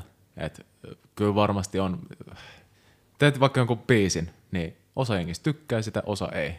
Et se on aina, aina asiat jakaa mielipiteitä, mutta se prosentti, että kuinka, niinku, kuinka moni tykkää ja kuinka moni ei tykkää, niin se vaihtelee tosi paljon. Mm. Uh, Joo, siis toi, toi oli hyvä esimerkki toi Ostos TV. Se, se on niinku full tuputtamista, niinku ihan rehellistä tuputtamista. Bye, bye, bye, Niin. bye, bye. Bye now. Eikä siinä Eikä vielä siinä. kaikki. Vittu. Oh, vanha kunno. Mutta mm. sitten kuitenkin fakta on se, että jengi kuitenkin, on, niillekin on, on, löytyy ne ostajat. Niillekin. Niin, minkä takia niitä mainoksia pyörii? Sekin kuitenkin maksaa aika paljon pyörittää tuollaisia mainoksia. Nehän kestää jotain, en minä tiedä, tunteja varmaan, semmoinen yksi TV-shop-mainos, mikä pyörii tuolla. Niin. Niin, no en mä, mä en ole nyt hetken niitä kattonut. Tosin Niin, jossain lähetyksessä ne saattaa mainostaa useat eri tuotetta, mutta mm, mm. mut, tota, Samalla tapaa, siis nekin on varmasti hionnut niiden kaikki, joka ikisen sana siinä skriptissä, että tämä versus tämä, tehdään AB-testi, ekat näytetään tämä mainos, sitten toi, ja kuin, kumpi mainos saa mm. enemmän tilauksia sisään. niin jokainen ikinen sana varmasti on, on katsottu tarkkaan, että kaikki kohtaukset. eiköhän siellä ole ne värit jotkut avain, just noin värit, sieltä tulee ne, se mustavalko kuva, missä Joo. on se, se on semmoinen helvetin hankala näköistä, kun jengi on siellä, ei vittu, tää on ihan paskaa, sitten tulee se semmoinen väritetty onnellinen kuva, missä kaikki menee silleen tosi vaivattomasti, sitten siihen sä lähmäset vielä päälle jonkun, sun elämä helpottuu, sä säästät rahaa. Mm. Jep. Ja koska se, se, se raha on niinku kuitenkin se pääjuttu, että silloin kun sun ei tarvi maksaa niin paljon, niin jengi on heti silleen, Mm. ooo, mä säästän rahaa Joo. sillä, että mä ostan asioita. Ja toskin äh, tosi monesti, niin, tai siis ainakin nämä isommat firmat, mietitään joku äh, Apple esimerkiksi, tai, tai Rolex, tai joku, siis tällaiset niin kuin luksusbrändit, mm. niin ei ne myy sitä tuotetta. Ne myy sitä brändiä. Ne myy sitä brändiä, sitä fiilistä, mikä sulle tulee ostajana, että sitä identiteettiä mm. sä ostat siinä.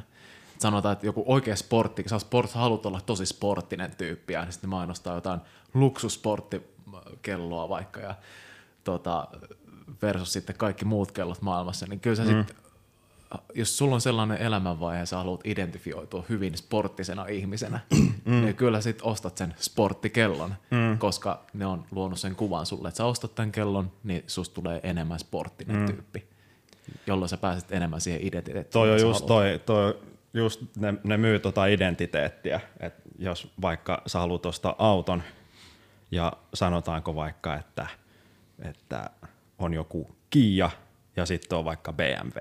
Hmm. Ne on spekseltään hyvin samanlaisia, ja, mutta tota, sit sä kuitenkin haluat sen BMW, hmm.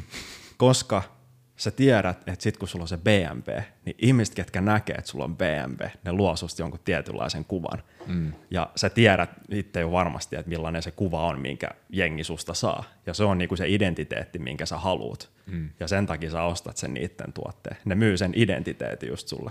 Ja mm. sama, samalla tavalla se toimii, niinku, no hyvänä esimerkkinä just toi Apple. Mm. Tosi monihan käyttää Apple tuo, että mä oon Apple-äijä. Mä oon tämmönen Apple-tyyppi. Kaikki pitää olla kellot, kuulokkeet, tietokoneet, pädit, kaikki pitää olla Apple, mm. koska se on se sun identiteetti. Mm. Se voi olla tommonen identiteetti, tai sitten myös just toi, että, että miltä, jos joku haluaa näyttää ulospäin tietynlaiselta, niin joo, fine, voit näyttää jos haluat ja ostella sitten mitä tykkäät ja mm. Pitää ylläs mitä tykkäät ja näin, mutta äh, myös itse olen ainakin huomannut sen, että millainen, sä ostat jonkun kalliimman tuotteen jonkun halvemman sijasta, että millainen fiilis sulla tulee, että kuvittelet, okei, okay, kuvitellaan, itse, että itse vaikka käyttäisi, olisi vaikka sellaisessa hetkessä, että miettisi, että ostaks mä nyt jonkun PC vai ostan mä Macin. Niin kyllä se vaikuttaa ensinnäkin se, se yhtiön brändi, mm-hmm. okei, okay, PC, ne voi olla ihan mitä tahansa brändejä, ihan mitä tahansa merkkejä ja muuta, niin ää, sit versus se, joka myy sitä, sitä identiteettiä, että tällä sä saat tosi paljon aikaa, sä oot tosi produktiivinen tällä tuotteella ja mm. tälleen näin. Niin se, että millainen fiilis sulla itsellä tulee siitä, kun sä ostat sen tuotteen jonkun halvemman sijasta tai sillä, että sä voisit säästää rahaa, joo, mutta et millainen fiilis sulla tulee, kun sä käytät sitä tuotetta, mm. niin äh, sekin vaikuttaa siihen sun työn jälkeen. Sanotaan, että just vaikka masterointiin, niin, niin kyllä mä koen, että mulla on produktiivisempi olo käyttää mäkkejä. Ne näyttää hienommilta, näyttää viimeistellymmiltä, valmiimmilta. Mm, niin, mm. Sama, tapa, sama juttu, mitä mä haluan masteroinnissa. Mä haluan mm. sellaista viimeisteltyä, parempaa, siis näin. Et myöskin toi, että miten sä itse koet sit itsesi, kun sä oot ostanut sen jonkun tuotteen. Joo, ja just, se, just toi, että, että just toi, minkä sä sanoit, että millaisen niin kuin fiiliksen se sulle saa siitä, kun sä käytät sitä tuotetta. Hmm. Et multkin on jonkun verran joskus jengi kysellyt, että, että jos mä alkaisin nyt soittaa kitaraa, niin millainen kitara mun kannattaisi ostaa? Et, hmm. Että mä oon vähän katsellut noita, tuolta löytyy niitä jotain vähän edullisempia, jotain niitä alle parin sadan euron kitaroita, että niillä varmaan sille hyvä lähteä. Mä oon silleen, että joo, siis varmasti niillä on ihan hyvä lähteä niinku liikenteeseen, mutta jos vähän niin kuin miettii pidemmän päälle, niin kuin ei, ei vaan tätä ihan nyt tätä hetkeä, mm. että sä oot tekemässä sitä ostopäätöstä, vaan oikeasti vaikka sinne vuoden kahden päähän, kun sä oot jo jonkun aikaa soittanut. Että et sit jos sä pistätkin siihen pikkasen enemmän sitä massia, ja sä ostat vähän semmoisen niin laadukkaamman niin kuin kitaran esimerkiksi, niin kyllähän se nyt innostaa sua soittamaan todennäköisesti paljon enemmän. Ehkä siinä ihan alkuvaiheessa sille ei ole varmasti hirveästi väliä, että onko se semmoinen ihan ruoska vai onko se niinku mikä. Mutta sitten kun sä oot jo vähän aikaa soittanut ja sä alat vähän päästä hommaa sisään, niin sä alat toivoa silleen, että olisi semmoinen vähän parempi skeba, kyllä pikkasen kivempi. Mm. Niin, Mutta sitten kun sulla on se paska rotisko, mikä nyt ei sitten olekaan niin hyvä kuitenkaan enää siinä vaiheessa, niin sitten se homma saattaa lässähtää äkkiä siihen mm. jos ei ole niinku resursseja lähteä heti ostaa sitten taas uutta parempaa kitaraa. Mm. Et mäkin yleensä suosittelen, että ei nyt kannata sieltä ihan halvimmasta päästä niinku lähteä, mm. mutta ei nyt aloittelijan tietenkään tarvi ostaa mitään tuhannen euron kitaraa, mutta jossain jotkut sähkökitarat on semmoisia, että 500 euroa sä saat semmoisen aika kelpo pelin kuitenkin, millä kyllä, aloittelija kyllä. soittaa jo monta vuotta. Ja sitten jos sä sillä kalustolla pääset niinku sinne asti, että, että siitä alkaa olla oikeasti, että se on sun juttu, mm. niin sit voi niinku alkaa harkitsemaan semmoisia vähän parempia vehkeitä. Tuostakin on kuullut just montaa eri tuollaista filosofiaa ja, ja tuollaisia eri lähestymistapoja tai eri kokemuksia. Et joku, jolla on aloittanut jollain sen starter packilla, missä on se Stratocaster ja sitten joku kämänen. Pikkuinen trankkukombo. niin, niin tota, et, jotakin saattaa innostaa se, että vitsi, että tätä on vaikea soittaa, että vitsi, nyt mä haluan opetella silleen tosi, siis, siis, siis sellaisella vehkeellä, niin ihan mitä sä tahansa mm. soitat, niin kuulostaa ihan paskalta ja epävireiseltä näin. Et, niin. Et jotenkin tuntuu, että noita kahta eri tarinaa, että osa on sitten kokenut oppivansa siitä tosi paljon sellaista tekniikkaa ja vaikka jotain nauhojen tai noita kielien muutetusta ja muuta ja mm. tämmöistä, jos on tosi vaikka tosi melusa vahvistin ja sitten täytyy mutettaa kaikki kielet aina, niin sitten mm. sä opit mutettaa ne kaikki kielet aina mm. ja sitten tulee se sun oma soittotyyli siihen. Mm, totta. Ainakin osakseen. Mutta sitten myös on tosta noita, joita, jotka on kokeillut lähtenyt vaikka, saanut tällaisen saman starterpackin, lähtenyt kokeilemaan, että miten tämä soittaminen toimii. Mutta se on ihan paska se kitara ja se vahvisti ja se ei innosta sua mm. yhtään. Et, silleen, että sä kokeilet pari viikkoa sitä, mutta sit sä et enää halua, halua soittaa sille yhtään mitään tai opetella mitään, mm. koska se soundaa paskalta, ties ihan sama mitä sä teet sille. Mm. Ja niin, no joo, noitkin on pari eri versioita. Noit on, siis se on vähän aika yksilöllistä just kuitenkin sit lopuviimein, varsinkin mm. tällä niin kuin jotain soittimia ajatellen. Mm. Mutta niin ihan sama esimerkki just, että jos ostaa vaikka jotain tietokonetta, että mulla on vähän sama, kyllä mä, mä tykkään käyttää Applen tuotteet kanssa, mm. mutta tota, lähinnä ehkä just se estetiikka on se siinä, mikä itse ehkä eniten viehättää. Voisin, voisin maastaa kuin, niin kuin PC-läppäri vaikka mikä olisi pekseltään vähintäänkin yhtä hyvä mm. kuin toi mun MacBook Pro. Mm. Mutta, mutta se, se, se esteettisyys ja se, no okei, siinä on ihan erilainen käyttöjärjestelmä sitten kuitenkin loppuviimein, mutta sitä, mitä tykkään enem, enemmän käyttää sitä, mutta just ihan jopa tuollaisista esteettisistäkin syistä, niin tykkää paljon enemmän käyttää mm. niinku just MacBookia. Mm. Niin se saa mut innostumaan niin kuin huomattavasti paremmin mennä sen koneen äärelle tekemään mm. sitten mit, mitä ikinä juttuja. Just näin. Totta kai meistä jokainen on varmasti jossain vaiheessa elämää ollut sellainen hetki, että okei, ei riitä rahaa, rahaa on hyvin, hyvin vähän ja nihkeästi ja haluaisi ostaa just jonkun, jonkun äh, tuotteen, mikä kokee, että tätä mä tarvitsen nyt. Se on se Näin. kommentti, minkä sä aina sanot sun kavereille, kun sä oot baarissa just tilannut prikallisen shotteen. ei ole massia, tekis mieli ostaa uusi kone ja tälleen. No, näin. näitä prioriteetteja. niin. prioriteetteja. Et, siis toskin niin, siis ihan vaan se, että okei, joku ostaa vaikka 5000 euron kitaran. Mm. Mä en tiedä, miksi tämä kitara nyt tulee koko ajan, mutta se on varmaan hyvin monella muusikolla semmoinen, äh, semmoinen hyvä referenssipointti, että niin. kaikki on jossain vaiheessa käynyt koskettelemassa sellaista niin.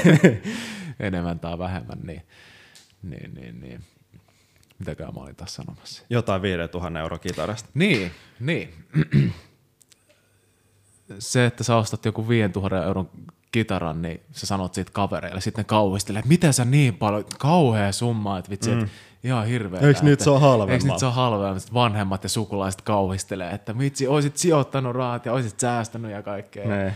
Mutta se, että, että millaisen fiiliksen se tuo sulle se tuote ja, ja tota, että Sehän on sijoitus. Se, sijoitus. Niin, Siinä kyllä. mielessähän se on sijoitus. Mm. Se ei ole semmoinen sijoitus, minkä esimerkiksi jotkut, su, jotkut perheenjäsenet haluaisi sun tekemään, että sä sijoitat vaikka osakkeisiin, ne rahat tai jotain, mutta jotkut haluaa sijoittaa sen johonkin juttuun, mikä saa sut tekemään asiaa, mistä sä mm. tykkäät. Mm. Joo. Et se on niin kuin, sijoitus, sehän sekin on. On. Ja itse tykkää tosi paljon ajatella just tuollaista long term äh, tavalla. siis silleen, että... No just tolleen niinku pidem, pidemmän päälle, että ei vaan ajattele sitä, että mitä nyt, jos mä nyt ostan tän, niin mm. mitä se tuo mulle nyt, niin. vaan että mitä se tuo mulle vielä viiden vuoden päästä mahdollisesti. Just näin. Ja et jos, no okei, itsekin on jossain vaiheessa ollut silleen, että no niin, mä ostan nyt tämän, koska tää on halvempi ja mä en tarvitse tämän enempää tälleen näin. Mutta sitten nyt viime aikoina ja myöhemmin ja muutenkin ollut tässä silleen, että, että okei, että jos mä äh, laitan sitten kuitenkin sen kympin tai kaksi enemmän, niin sitten mä saisin tollasen, tollasen asian, mikä, äh, mikä kestäisi pidempään ja tulisi, äh, olisi parempi, olisi kivempi elää sen kanssa ja, mm. ja tota, näin, niin jotenkin se, että, että kyllä mä itse ainakin suosin, aina kun mikä tahansa päätös elämässä, niin miettii aina, että – että okei, otaks mä tämän lyhytaikaisen voiton, että mä saan vaikka, puhutaan vaikka rahasta, mä saan paljon rahaa nyt versus se, että mä ottaisin sillä pitkällä aikavälillä vähän rahaa nyt ja sitten ehkä kymmenen vuoden päästä se sitten poikisi enemmän. Mm. Niin kyllä itse aina suosii sitä, sitä long term sijoitusta, mm. koska vaikka hyvin hektisessä maailmassa eletäänkin, niin kyllä se aina pitkällä aikavälillä asiat tapahtuu joka tapauksessa. Mm. Mä uskon myös tuohon tähän mm. long term Joo. juttuun, että varsinkin just, no kuvitellaan nyt vaikka esimerkiksi sun tapauksessa sä oot mastering engineer, sä mm. myyt sun masterointipalveluita, mm. niin sä voisit ottaa semmoisia asiakkaita, että sä teet vaan nopea silleen suhautat niille se jonkun tuotteen, pistät se homma pakettiin, sä laitat niille sähköposti, missä on se joku Dropbox-linkki tai joku, että tossa toi jo, kiitos kuulemiin. Niin.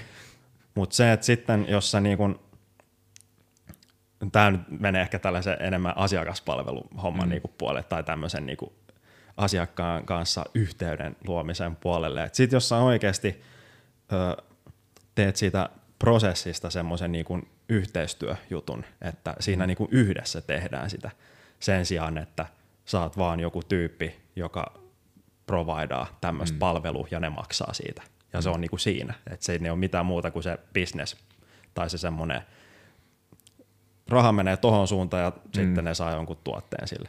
että siinä on niin kuin joku syvempi yhteys, niin todennäköisemmin ne sit ostaa sul jatkossakin sitä palvelua koska ne kokee olonsa, ö, niin kuin, että niiden tarpeet oikeasti otetaan huomioon ja mm. ne kokee, että ne on tärkeä. Mm.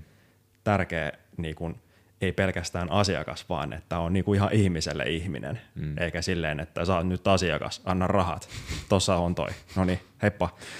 Et, et sitten kun siinä on oikeasti se yhteys luotu niin, ja se luottamus, se luottaa suhun, se ihminen, niin ne ostaa sulta jatkossakin sitten sen tuotteen. Ja ne on ne sitten, ketkä sanoo kavereille, että hei muuten me ostettiin tällaiselta kundilta, tämä oli muuten, tuote on hyvä, palvelu on hyvä.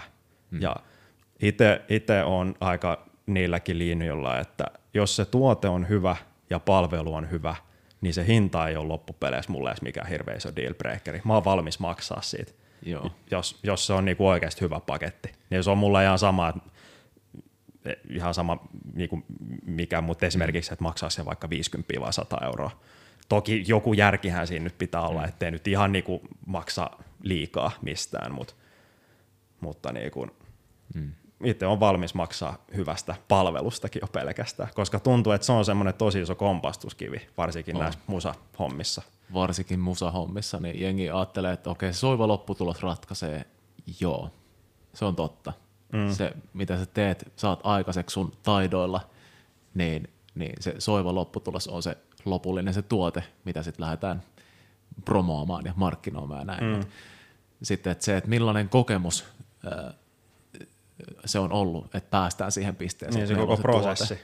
Niin. Mm. Ja saadaanko me tästä jotain, sanotaan nyt vaikka, että joku bändi vie masterin jonkun biisin ja sille, että sieltä tulee masteri takaisin ja tuossa lasku ja kiitos heippa. Mm. Niin on tosi kylmää ja jotenkin puuttuu se ihmiskontakti siitä, mm. että, että itsekin koitan tosiaan niin aina, vaan sanotaan, että joku levy tulee masteriin, niin kyllä mä kuulen sieltä, että ne tietyt biisit, mitkä itselle kolahtaa, niin mä sanon niille, että hei, et, nämä on mun mielestä tämä ja tämä, ja tämä biisi on semmoisia kunnon sinkkumatskubiisejä. Että mm. mä en tiedä, ootteko te itse ajatellut näitä, mutta tämä on vaan mun mielipide. Ja koitan just neuvoa ja ohjeistaa, että okei, että suosittelet, soittakaa niitä biisejä kavereille, pyytäkää niiltä mielipide. Mm. Että, että mitä tykkäät, mikä teidän mielestä näistä on paras biisi, mikä teidän mielestä jää mieleen näistä. Ja sieltä tulee voi tulla hyvinkin yllättäviä tämmöisiä valintoja, mikä sun mielestä saattaa olla joku sinkkubiisi, niin ei välttämättä olekaan sitten mm. kavereiden ja yleisön mielestä niin, niin. niin sinkkubiisi. Mutta just tollasia, äh, sit koettaa just ohjeistaa johonkin, johonkin promoamistapoihin, mitä, mitä mainoksia tehdään, miten ja, mm. ja jotain, että äh, niin kuin, siis mahdollisimman paljon yrittää auttaa sitä yhtyettä eteenpäin jotta ne pääsee sille seuraavalle tasolle niiden tuotteen kanssa ja ne pääsee levittämään sitä tuotetta maailmalle, jotta se loppukuuntelija pääsee kuulemaan sen sun biisin ja sitten se on silleen, mitä vittu, tämä on ihan vittu kova. Mm. Ja toikin, että tästä tuli vaan randomisti mieleen tähän loppuun vielä, että äh, puheenvuoron loppuun, että se, että hmm, nyt karkas ajatus, Near, near, near. near. near. Kun on cliffhangeri. uh, mm, joo, kyllä joo. tulee se. Pidetään, tau- pidetään tauko tässä välissä, niin sitten se tulee se. Se on just näin. No niin, tauko pidetty. Mikäs nyt se kiiski, se oli se sun juttu, mikä sulla jäi? Vai kerke- me jutteltiin tosi jo muista välissä, niin kerkeskö se unohtuu taas? Uh, niin, sitä mun piti sanoa tuohon edelliseen liittyen, että Ää, Mikä se nyt oli se edellinen juttu? En mä muista enää, mutta siihen liittyen kuitenkin. niin, niin. Jokaisella bändillä ja niiden musalla on helvetisti kuuntelijoita, helvetisti faneja. Niin, kyllä.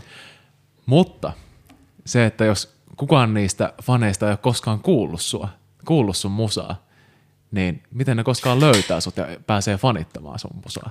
Niin. Et kyllä sun pitää, pitää mainostaa sitä sun tekemistä ja musiikkia ja näin, että, että tota, jengi pääsee kuulee, että mikä juttu tää on, ihastuu johonkin biisiin ja tsekkaa muutkin biisit. No silleen, vittu tää on kovaa kamaa, että mm. helvettiä. Et, et,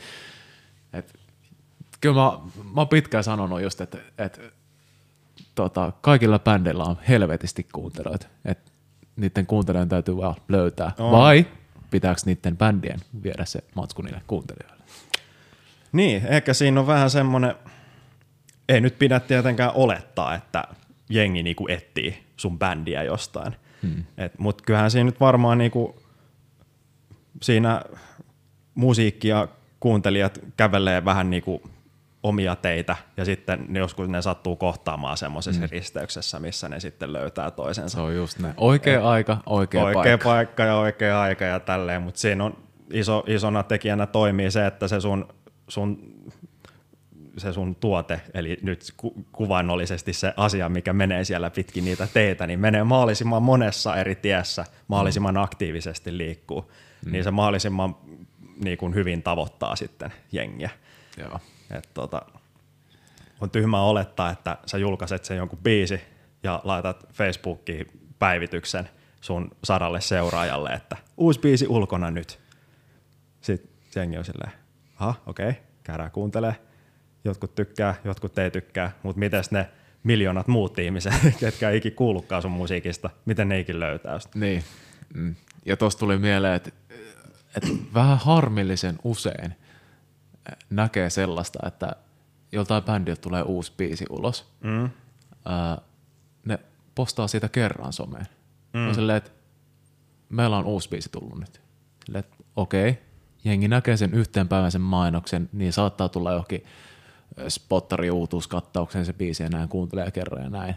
Mutta jos sä et sen julkaisun jälkeen yhtään mitään puhu mm. siitä, niin ei jengi tuu kuuntele ja muistaa, muistaa, että ai niin, nämä oli nämä piti tsekkaa. Että ai vitsi, tähän oli kova biisi, tämä pitää Se tsekkaa on, uudestaan. Toi on yksi kompastuskivi, mikä mekin ollaan kyllä tota, mm. tota, aina niin sanotusti, mihinkä ollaan kävelty, on se, että, että julkaistaan vaikka uusi biisi, mm. niin ennen sitä biisin julkaisua mainostetaan ja hypetetään, että uusi biisi tulossa, jee jee mm. jee, diipadapa, uusi biisi sitä, uusi biisi tätä.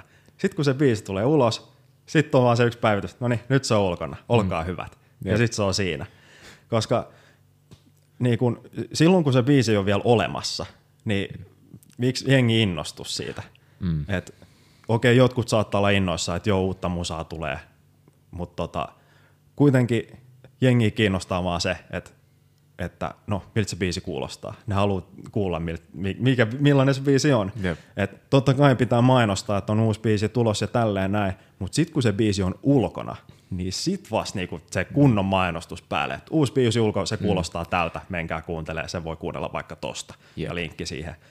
Et tota, et nähnyt jonkun verran artistien tekevään sitäkin, että ei ne edes niinku mainosta mistään tulevasta biisistä, vaan mm. siinä päivänä, kun se on siellä Spotifyssa, se on silleen, uusi biisi ja kaikki massit sen jälkeen sinne mainostukseen. Niin. niin, niin. Mun mielestä sekin on ihan nokkela tapa tehdä. Toki mm. sillä nyt, varsinkin jos puhutaan vähän semmoisesta pienemmästä bändistä, millä on ihan hirveästi yleisöä, niin tota, sillä voi ehkä menettää jonkun verran yleisöä mm. sillä, että sä et mainosta mitään siitä tulevasta biisistä, mutta mun mielestä toikin vähän sille kukin tavallaan, että mm.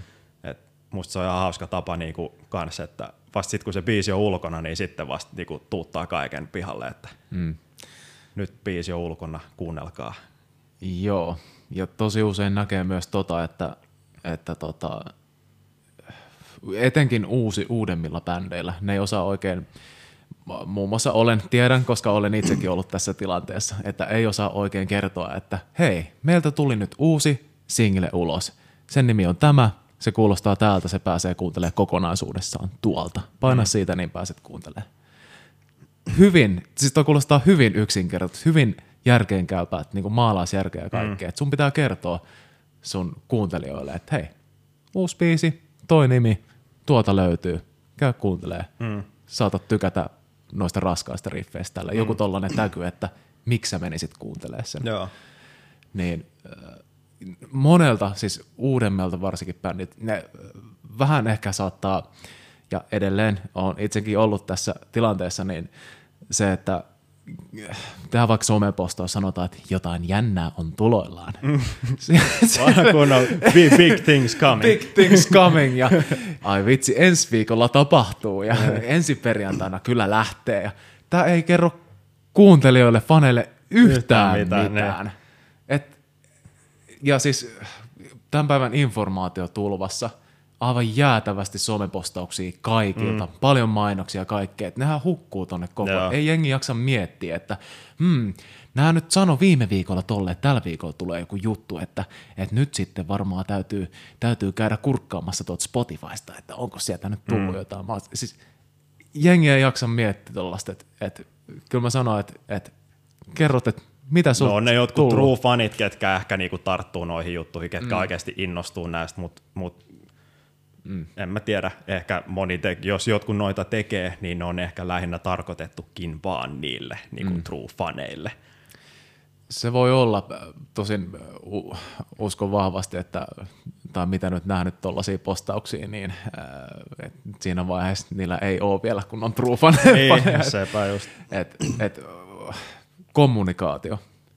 Se, että sä osaat kommunikoida, okei, bändin sisäiset kommunikaatiot ja äh, okei, kaikki nämä, mutta siis toi, että faneille kommunikaatio, mm. että sä kommunikoit niille, että hei, Yleisölle. yleisölle. Kerrot ihan vaan selkeästi, että meillä on uusi biisi nimeltään toi, se löytyy tuolta tona päivänä, käy tsekkaa. Mm. I- ihan selkeästi. Ja, Se on ainakin yksi, mitä tykkään ajatella, kun näitä somepostauksia bändihommien tiimoiltakin plärää oikeastaan vaan niiden tiimoilta. En mä mun omiin some- somekanaville ikin päivitä mitään. Mutta just se, että jos vaikka laittaa postauksen, että uusi biisi on ulkona, tai vaikka, että on keikka tulossa, mm. niin, niin vähän kannattaa heittäytyä niinku sinne niinku toiselle puolelle, että oot niinku se fani tai joku sieltä yleisöstä, joka näkee sen sun postauksen, että vaikka keikka tulossa, meidän bändi soittaa paikassa X joku jonain päivämääränä. Jengi on silleen, aha, okei. Okay. Jos ei siinä ole niinku mitään muuta, niin sit se on silleen, jaa, okei, okay, no niin. selvä juttu. siellä te soitatte. Siellä te sitten soitatte tona päivänä, että Vai se niin? on sitten niin. Mutta jos, jos niinku asettuu siihen niinku hänen saappaisiin ja on silleen, okei, okay, mä kiinnostuin tästä, mitä mun pitää nyt tehdä. Mm. Et tota, Sitten siinä kannattaa olla se joku, tai et, eikä kannata olettaa, että kun sä laitat, että meidän bändi soittaa tuolla tona päivänä, että jengi on heti ihan mehustelee sitä, ui vittu, joo, joo, joo. Et ihan typerää olettaa, että kaikki innostuu siitä. Et kyllä siinä kannattaa olla joku pikkuinen sales pitch ehkä, että mm. miksi mun pitäisi tulla tänne. Mm. Mitä mä saan vastineeksi siitä, että mä ostan sen lipun ja matkustan sinne katsomaan sen mm. teidän keikan. Et se voi vaikka olla, että soitetaan vaikka uutta musaa, julkaisematonta musaa.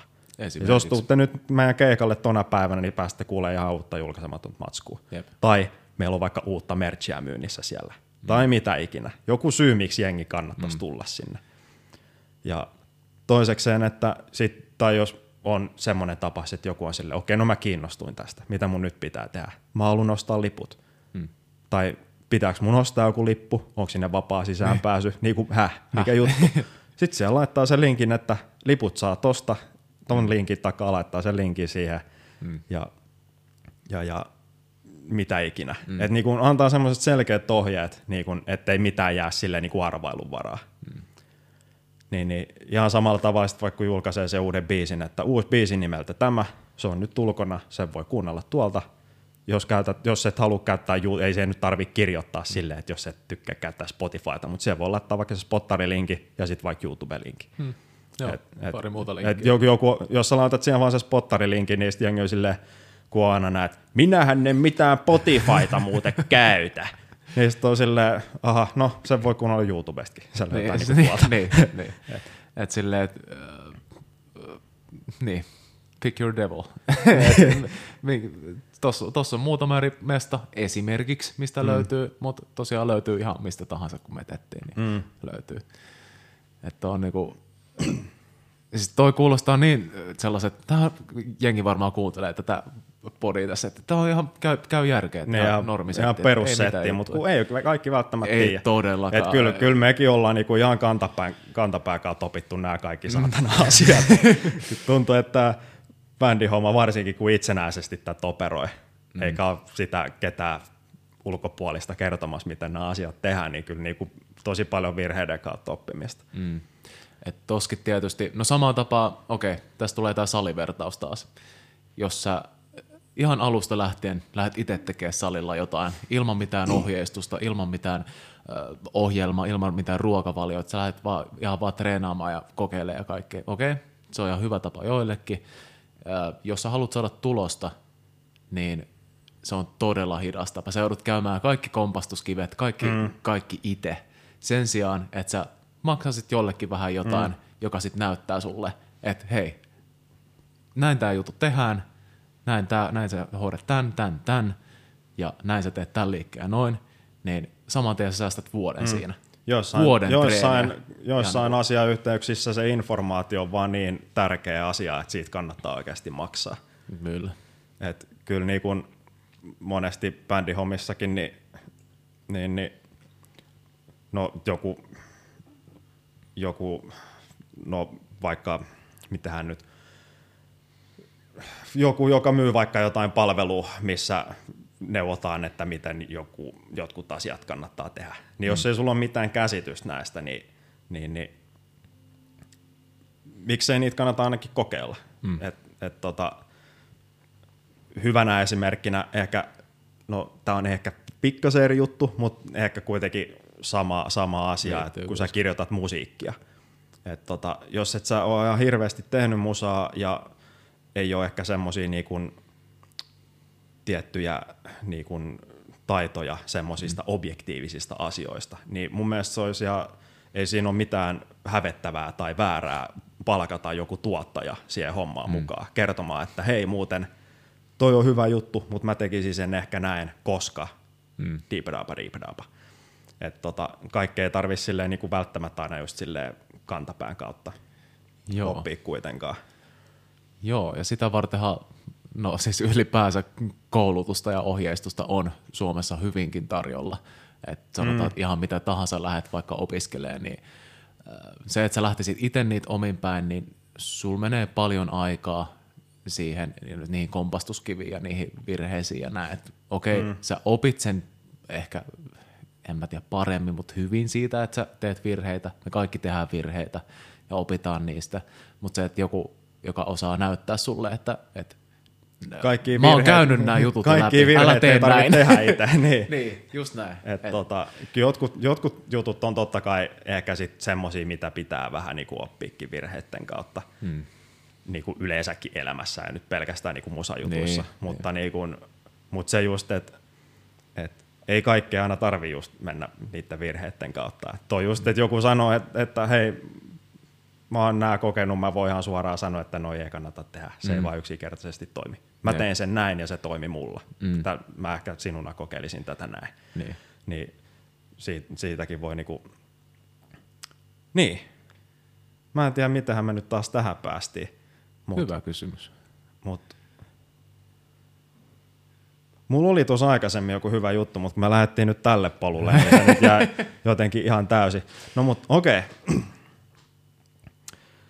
Nyt ollaan puhuttu tästä varsinkin tällaisessa bändikontekstissa, että tehdään sitä musaa ja halutaan, että mahdollisimman moni pääsee sitä kuulemaan tai löytää sen sun musiikin ja hmm. mitä ikinä – että siihen liittyy se, että sitä mainostaa ja se on muuten yksi juttu, mistä tuntuu, että tosi moni niin kuin oikeasti ö, vähän niin sanotusti nirsoilee, että ei ole oikein valmis laittaa rahaa siihen mainontaan. Silleen, että oikeasti kun miettii jotain isoikin yrityksiä. Tai siihen tuotteeseen. Niin, tai, niin siihen tuotteeseen tai siihen sen tuotteen mainontaan. Mm. Varsinkin se mainonta, että kyllä niin kuin – tosi isotkin yritykset, niin vittu minkä määrän massia ne laittaa siihen mainontaa pelkästään. Et tuntuu, että jengi on silleen, no en mä tiedä, ei nyt haluaisi laittaa ihan hirveästi tuohon mainontaan ja tälleen. Silleen, kyllä siihen vaan kannattaa laittaa. Kyllä, kyllä. Se, se, että miten sen käy, en mä, en mä sano sitä, että pitäisi johonkin somepostauksiin laittaa mm. tuhat euroa mainosrahaa. Tuohon on paljon eri tyylejä totta kai. Se on, voi käydä vaikka – laittaa julisteita pitkin kyliin tai jotain. Ihan sama, mm. mitä sen tekee, mutta siihen kannattaa sijoittaa kuitenkin. Joo, kyllä. Tai sitten joku, joku tarra. Siis mä, aina noista tarroista tulee mieleen tuolla Lahessa, kun se pari vuotta asui. Niin joka ikisen tota, talon kulmalla, jossain kohtaa, kaikissa tämmöisissä metallipömpö, sähköpömpeleissä oli niin out of breathin tarrot. Joo. Kaikissa. siis, siis, mä en ollut ikinä kuullutkaan koko päivä, mä en tiedä mitä ne tekee, mutta siis siellä kun kadulla kulki, niin aina kun näkyi se of breath, mä katsoin, että no vitsi, tää on varmaan joku juttu täällä, että käydään nyt tsekkaa, että mikä mm. tää on. Se, että ihan vaan, että noinkin yksinkertainen, ei edes tarvi laittaa tuhansia euroja. Mm. Toki se on isompi skaala, niin isompi kattavuus noilla, niin kuin, useampi ihminen näkee ne mainokset, totta kai, joo, mutta ihan vaan joku parisataa johonkin tarroihin, niin sekin, että käyt läimesen niitä kaikkialle. Mm. Niin, ää, joo, on toi helvetin iso juttu toi mainostus ja tänä päivän varsinkin, kun on tota informaatio, on äh, informaatio siis tarkoittaa enemmänkin tuollaisia somepostauksia, somematskua, että mm. sä jonkun Instagramin, niin siellä on mielinmäärin ihan mitä tahansa kaikkea, mitä haluat nähdäkään. Mm. Niin se, että sä erotut sieltä, pääset sinne pinnalle, pääset sen raja, rajapinnan yli sieltä ja näytät, että hei, meillä on tämmöinen uusi biisi tullut täältä, mm. näin, sponsored post ja näin, niin mm. äh, kyllä se, se vaatii sitä mainosta. Ja senkin, äh, toikin on vähän tämmöisiä mindset-juttuja, että, että miten sä ajattelet mainostusta tai markkinointia silleen, että ajattelet, että se on tuputtamista. Jos mm. sä ajattelet sen niin, niin sitten se todennäköisesti tulee olemaan sellaista. Mm. Äh, jos sä ajattelet se sellainen, että no, isketään rahaa tonne noin, menee rahat hukkaan, niin sitten se on raha hukkaan. Ne. Mutta jos sä ajattelet, mä sijoitan tämän rahan tähän markkinointiin, jotta tämä mun bändi kasvaa isommaksi mm. ja paremmaksi ja näin, niin, niin se on, se on sijoitus. Niin. niin kuin moni muukin asia tässä maailmassa. Silloin se et, tuntuu vähän paremmalta käyttää sitä rahaa. Ensinnäkin se, kyllä. Ja sä osaat ehkä ajatella, että okei, sen sijaan, että mä pistän sen tähän julkaisuun. Kuinka usein mä julkaisen tämän biisin? Niin. Kerran. Niin. Ehkä mä laitan enemmän kuin sen. Silleen, että, niin. että, niinku, joo. Niin. Helvetin iso osasto ja mainostus on, ja markkinointibrändäys koko niin kuin, bändihommissa ja muutenkin kaikessa bisneksessä. On varsinkin tänä päivänä, kun sitä tavaraa tulee niin helvetisti koko ajan. Mm. Et jos ei siellä laita tarpeeksi tai sijoita tarpeeksi siihen, ihan olisi sitten rahallisesti tai mitä ikinä, mm. just vaikka toi käydä lähmiin niitä tarroja jonnekin. Jos ei siinä sijoita tarpeeksi ja koko hommaa, niin se hukkuu sinne kaiken muun sekaan mm. paljon todennäköisemmin. Mutta tota, nyt mä muistin sen, mitä mun aikaisemmin piti sanoa. Joo, mä kerkesin jo aloittaa tuon yhdenkin jutun, mä palaan siihen kanssa kohta. Mutta tota, mut se tuohon johonkin jul, jonkun vaikka biisin julkaisemiseen, mm. niin ainakin yksi semmoinen niin kun, tyyli, minkä mä oon ainakin itse kokenut, että se on ihan hyvä, ja, tai ainakin osittain allekirjoitan sen, että se on semmoinen ihan hyvä niin kuin tyyli ainakin kokeilla, jos ei ole koskaan kokeillut. Niin kuin tosi just aikaisemmin tuli se, että ö, hypetetään helvetisti jo ennen sitä biisin julkaisua. Ja sitten kun se biisi tulee ulos, niin sitten ei niinku oikein tapahdu enää mitään. Mm. Niin ajattelen sitä vähän niin kuin semmoisena peilikuvana, että se intensiteetti, millä sä mainostat sitä tulevaa biisiä, niin sama määrä, sama intensiteetti pitää olla ihan vähintään sen biisin julkaisun jälkeenkin, mm. mielellään paljon enemmänkin, mutta ihan vähintään se sama määrä. Et jos sä kaksi viikkoa hypetät sitä biisiä, jee jee, uusi biisi tulee diipadaapa. Kauheet niin, hypet tulilla niin, ja kaikki odotus niin, ja kaikki. Ihan vähintään sama määrä sun pitää hypettää sen biisin niin kuin jälkeenkin, mm. tai sen julkaisun jälkeen. Kyllä. Ja kyllä noissakin niin kuin, tota, just se, että mielellään vähän päällekin. Mutta siinä kanssa tullaan siihen, että ei ehkä se määrä, vaan se niin kuin sen, sen mainostuksen laatu. Mm. Että ei se ole just semmoista tuhja, tyhjän päivästä tyrkyttämistä, vaan että sillä on oikeasti jotain ideaa sillä niin kuin kontentilla, minkä Joo. sä niin kuin jaat siihen julkaisuun liittyen. Mm. Et mikä saa jengin kiinnostumaan. Ne, ketkä ei ole sitä kuullut, niin vielä kolmen viikon päästä sattuu törmään johonkin sun somepostaukseen, mikä liittyy siihen julkaisuun, niin saa innostumaan mm. sen siitä, että aha, okei, okay, no käydään nyt sekkaan.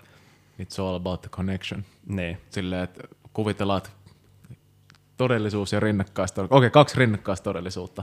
Toisessa sä teet, sä julkaiset biisin, sä mainostat sitä, laitat joka päivä yhden postauksen vaikka somealustoille. Mm. sä laitat siihen, että, että new song out now, listen now. Ei mitään muuta. Mm.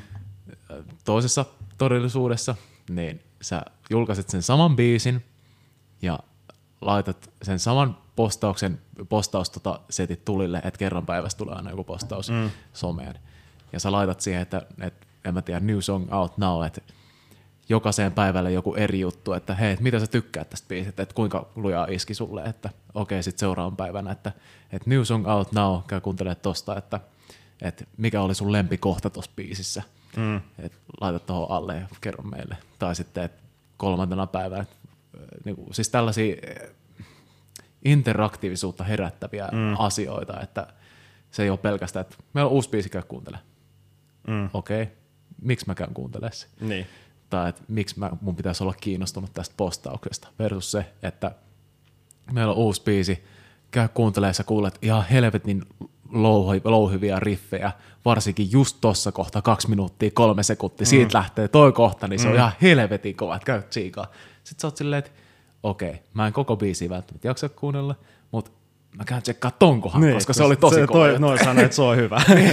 sitten sä käyt kuuntelemaan sen ja sitten oot silleen, että no, oli toi aika kova, kuunteleeko koko Mitäs biisi? tää koko biisi nyt sitten menee? Niin. Jotain tollasta, jotain muutakin siihen, että mikä yhdistää sen bändin mm. ja sen kuuntelijan, että jotain siihen väliin. Joo. Joo, kyllä. No, nääkin on just silleen, tämäkin on sille aika kukin tavallaan juttuja, mutta mm. kyllä itse tykkään just johonkin biisin julkaisuunkin liittyen sitten niin kun sen jälkeen just julkaista jotain matskua, mikäli, missä on vaikka jotain, no esimerkiksi vaikka, jos sä julkaisit jonkun biisin, missä on vaikka, ö, siinä on joku ihan vitusikin rumpufilli jossain välissä, mm. niin jengi on silleen, vittu toi on kova filli, niin kuin hel, mitä helvettiä niin kyllähän nyt kannattaa laittaa johonkin Instagramiin vaikka se reeli, missä rumpali vetää sen filli. Että mm. jengi näkee, että tälleen se äijä nyt vetää sen siinä. Jep. Niin, niin tollaisia jengi niinku yleensä tykkää. Sitä ainakin itse tykkää niinku mm. Jos on oikeasti jäänyt siitä biisistä joku juttu mieleen, niin on se sitten kiva niinku nähdä jotain kontenttia. Tai sitten vaikka jotain... Öö, mitä näitä on tämmöisiä making of juttuja, mm. vaikka studiosta joku klippi, missä niinku se on kitti mikitettynä siinä ja sitten se vetää sitä biisiä ja kaikkea tällaista näin. Niin, niinku, jos joku, joku, vaan, joku sattuu kipuille, että minkälaista kontenttia sitä nyt sitten keksisi, niin tollaiset nyt ainakin tällaisessa mm. niinku, musa-jutuissa ainakin toimii. Et kyllä niinku, sinne somehan nyt voi bändit käytännössä laittaa ihan mitä vittuikin lystää, mutta mm. kyllä lopun viimein ainakin itse on sitä mieltä, että jos sä jonnekin bändisomeen teet jotain päivityksiä, niin se kannattaa aina jollain tavalla liittyä musiikkiin. Mm. Jos ei siihen sun oman bändin musiikkiin, mutta jotenkin musiikkiin yleensä. Mm. Et tota, on se, että millaisen kuvan sä haluat luoda sille kuuntelijalle. Okei, okay, on olemassa myös henkilöbrändejä, on mm. yksittäisiä henkilöitä, mutta ne menee sellaisen artistikastiin, että mm. on, sä seuraat sitä henkilöä ja sä, ihan sama mitä se tekee musaa tai jotain muuta, niin sä seuraat sitä. Mm. Mutta tällaisessa raskaamman musiikin bändiympäristössä, niin niin, niin siellä tuskit on mitään sellaista yksittäistä henkilöä, että minkä takia, okei okay, voi olla, että minkä takia seuraat sitä bändiä yhden tyypin takia. Niin, no saattaa monesti olla, että bändissä on se joku keulahahmo, mm. joka on niinku se, mm. miksi jengi seuraa. Ne muut on periaatteessa orkesteri vaan, joka säästää sitä tyyppiä. Niin. Niitäkin on. On, on. tota, just tuo, että tossakin saattaa, äh, hetkonen, mitä me nyt puhuttiin? Jotain jostain brändäämisestä. Niin, niin, että onko se henkilöbrändi, se bändi henkilöbrändi niin, niin, niin, vai, se. vai tota, onko se silleen, että tässä meidän bändissä se juttu, minkä takia sä kuuntelet meitä, on se, okei, okay, musa, joo totta kai. Mm. Onko meillä tässä bändissä se juttu, minkä takia sä kuuntelet meitä, onko se voksut, onko se tämä vituhullu rumpali, mikä meillä on, mm. onko nämä vituhullut pigsquealit, mitä meillä on, nämä mm. helvetinmoiset kitarasoolot, mitä meillä on, minkä takia sä kuuntelet tätä bändiä. Toki sekin riippuu ihan, että niin no, mm. varmaan siitä, että soittaako itse jotain instrumenttia, tykkääkö itse kuunnella enemmän jotain, Niin. jotain kitaroita tai muuta. Tuosta tuli muuten mieleen, että, että äh, yksi miksaaja, kenen äh, verkkokursseja olen, olen tota, no niin, käynyt ja, ja tota, äh, se näytti jossain sen videolla, että, että, tota, että, että mikä sen mielestä tekee, tekee biisistä sellaisen professional laadun, mm. ammattimaisen äh, kuuloisen, niin on se, että ne rummut soundaa vitun hyvältä ja ne voksut soundaa mm. vitun hyvältä. Ne kaksi elementtiä, mitkä tekee sit biisistä sellaisen ammattimaisen kuulosen. Mm. Jos jompikumpi on pielessä, niin sit se ei kuulosta enää ammattimaiselta. Mm. Kaikki muut elementit, ne kanssa elää siinä. Siis sanot, puhutaan peruskuuntelijasta, joka kuuntelee, mm. tykkää vaan kuunnella musaa, ihan sama mitä musaa se on. Niin käy kuuntelee sitä, sit ne on silleen, että ö, ne tuskit tunnistaa, että okei, nyt on kovat rummut tai nyt on kovat laulut mm. näin. Ne ei tunnista sitä, vaan tunnistaa sen biisin. Mm.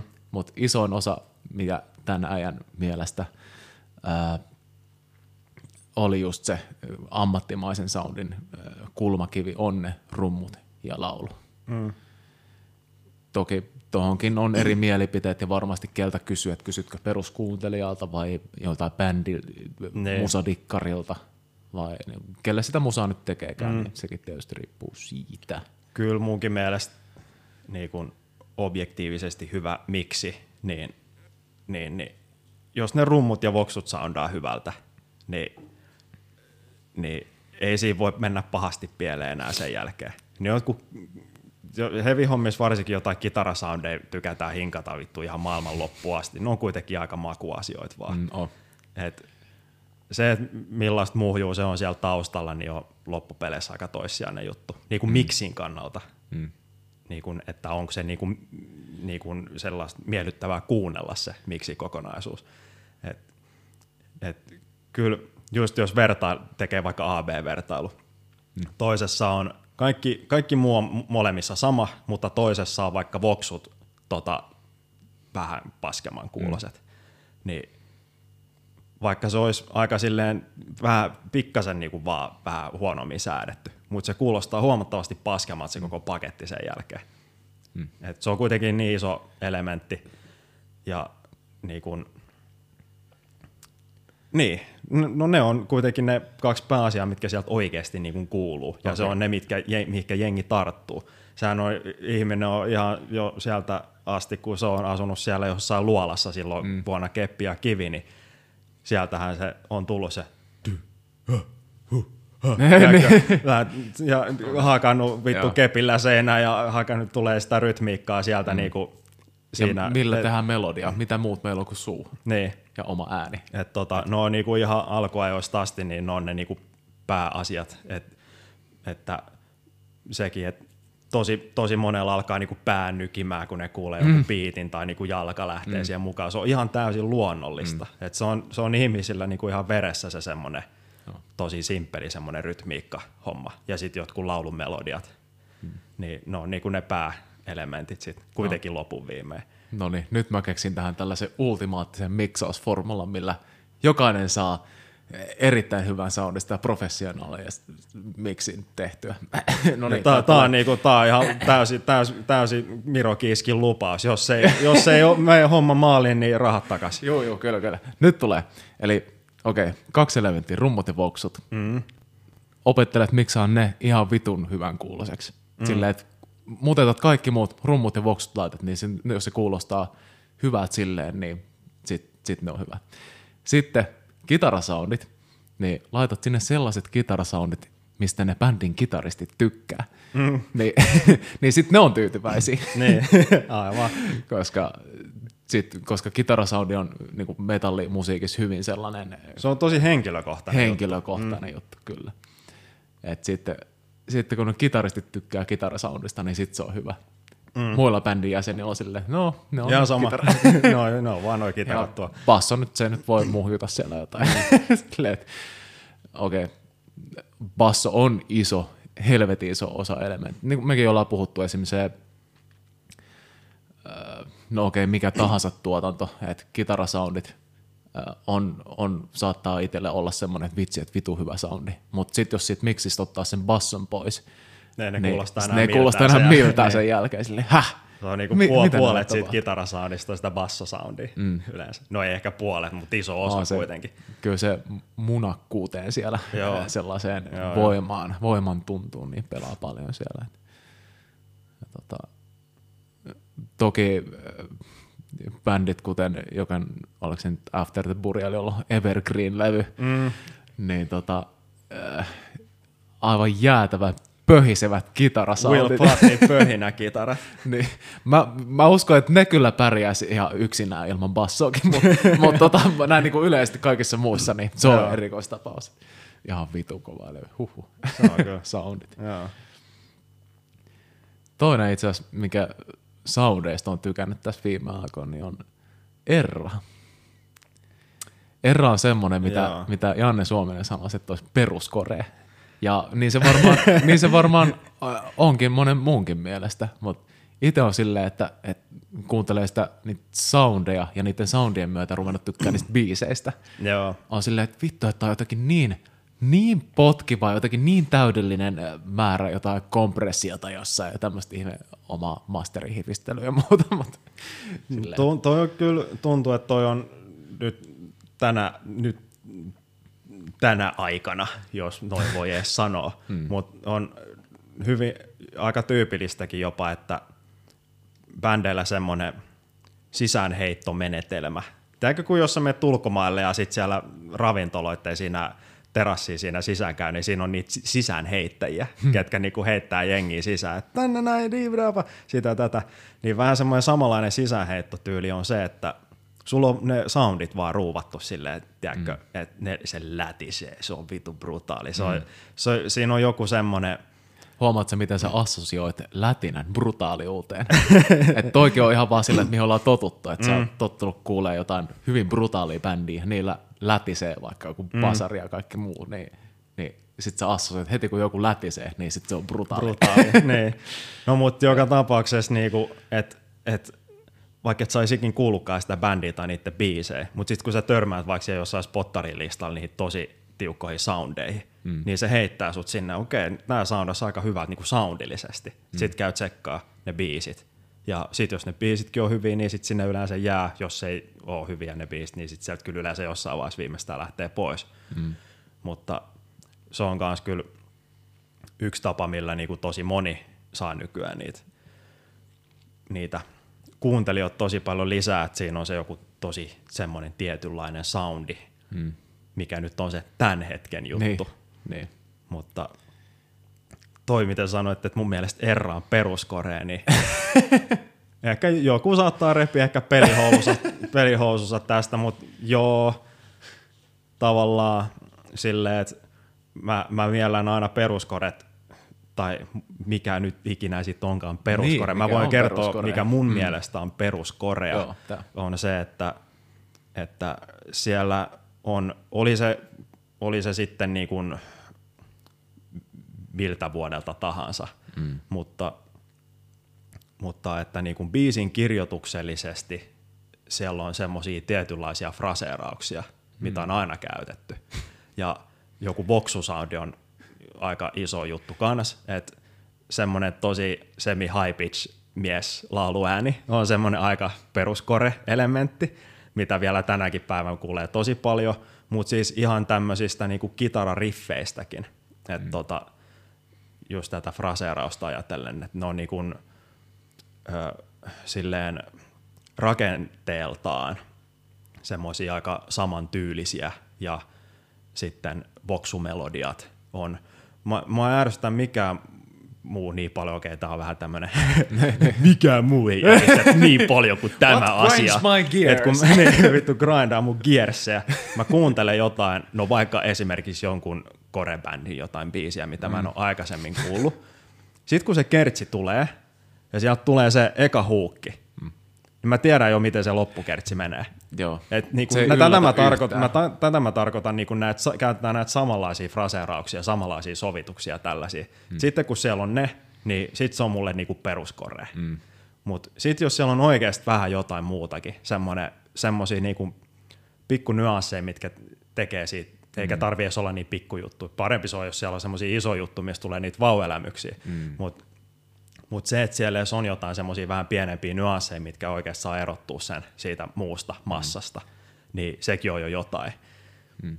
Mutta siinä on mun käsitys peruskoresta. Just toi, että, että taas tullaan tähän. Että... Ja sama juttu käy toki missään tahansa muussakin genressä, mutta mut Joo, tälleen niin joo. kuin esimerkiksi nyt Joo, piti koremetallissa. sanoa, että nyt kun puhutaan koresta, joo, äh, molemmat hyvin koremiehiä, mutta on kuitenkin kaikissa genreissä varmasti mm. tämmöinen sama ilmiö, niin varmasti heijastuu kyllä kaikkeen. äh, mitä piti sanoa? No niin, sinne se meni. Tämä on vitu hauskaa, kun me aina vuorotelle aloitetaan joku juttu, sitten sit, sit vedetään joku semmoinen viiden minuutin räntti, ja sitten ollaan silleen, mitä vittua nyt taas. No, no, mitäs Miro Kiiski, kun tuossa puhuttiin just noista, että opi, opi, opitaan kantapään kautta, mm. tehdään virheitä ja mitä ikinä. Yksi vaihtoehto siihen on just, että jos vaikka salilla palkkaa se jonkun personal traineri ja tälleen näin.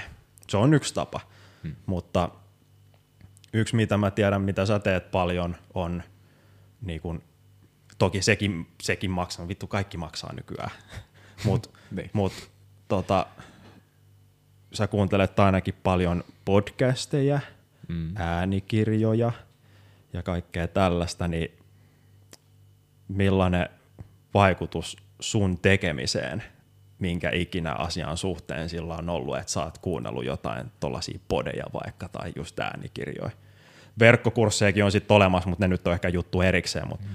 Podit ja äänikirjat on vissiin ehkä vähän enemmän tämmöistä arkista, mm. arkista juttua.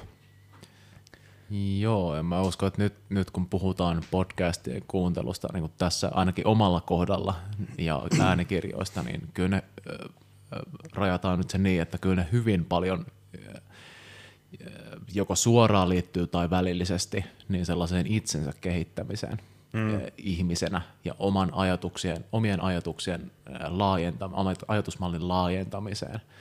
Sellaiset, että mä tiedän, että mä ajattelen asioita tästä asiasta tällä tavalla, mutta nyt kun ne puhuu tässä podcastissa ää, tästä samasta asiasta jollain eri tavalla, eri näkökulmasta, sitten mä opin sen toisen näkökulman sieltä myös. Mm. Että okei, niin, niin, että siellä on tollanenkin juttu. Mä en tullut ajatelleeksikaan tota, että, että niinku, kyllä noita podcasteja ja äänikirjoja tulee kulutettua ihan päivittäin. Joo. päivittäin. Vähän vuorotellen. Viime aikoina on ollut äänikirjat, nyt on taas pikkuhiljaa siirtynyt takaisin podcasteihin ja varmaan kohta taas äänikirjoihin. Mm. Yleensä ne liittyy just tollasiin itsensä kehittämisjuttuihin ja, ja jos siellä on joku mielenkiintoinen henkilö vieraana jossain, niin sit, että okei, että vitsi, mitä tämä tyyppi tekee täällä podcast, käydään nyt kuuntelemaan, että mitä se helvettiä sä täällä teet. Joo. ja tämmöisiä, niin on kyllä. Joo, kyllä mullakin, no äänikirjoja mä en ole oikein kuunnellut, mutta podeja mm. aika paljon. Ja kyllä mullakin on aika sama juttu, että no saatan mä jonkun verran kuunnella semmoista, semmosiakin podeja, mikä on enemmän semmoista niitä näitä pässinpäitä, jutellaan semmoista niinku ihan mitä sattuu. Ihan niinku viihden mielessä, että se on vaan viihdyttävää. Mm.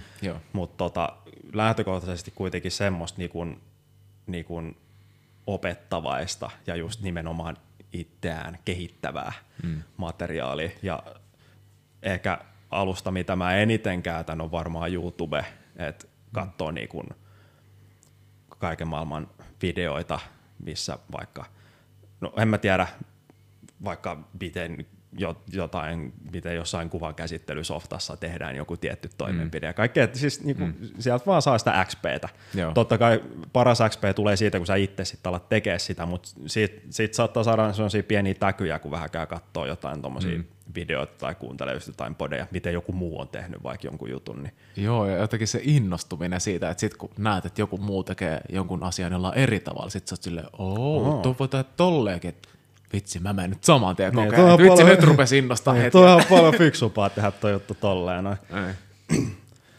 Mut niin kun, niin, et kyllä joku YouTubekin on ihan pullolla ehkä varmaan jopa enemmän täynnä kaikkea tollasta kaiken maailman meemireaktiovideoja, siis viihdettä. Mm. Et kyllä, kyllä niillekin on aika ja paikkansa kyllä niin kuin munkin, mm. munkin kattelussa, mutta mut kyllä jotenkin tykkää sitten enemmän, että jos mä käytän mun omaa aikaani mm. siihen, että mä kattelen YouTubesta jotain videoita, niin mä haluan, että siitä saa ehkä jotain niin kuin takaisinkin mm. päin. Koska Joo. aika on maailman arvokkain valuutta. Kyllä. Meillä on kaikilla tämä. sitä tismalleen saman verran. Se on just näin.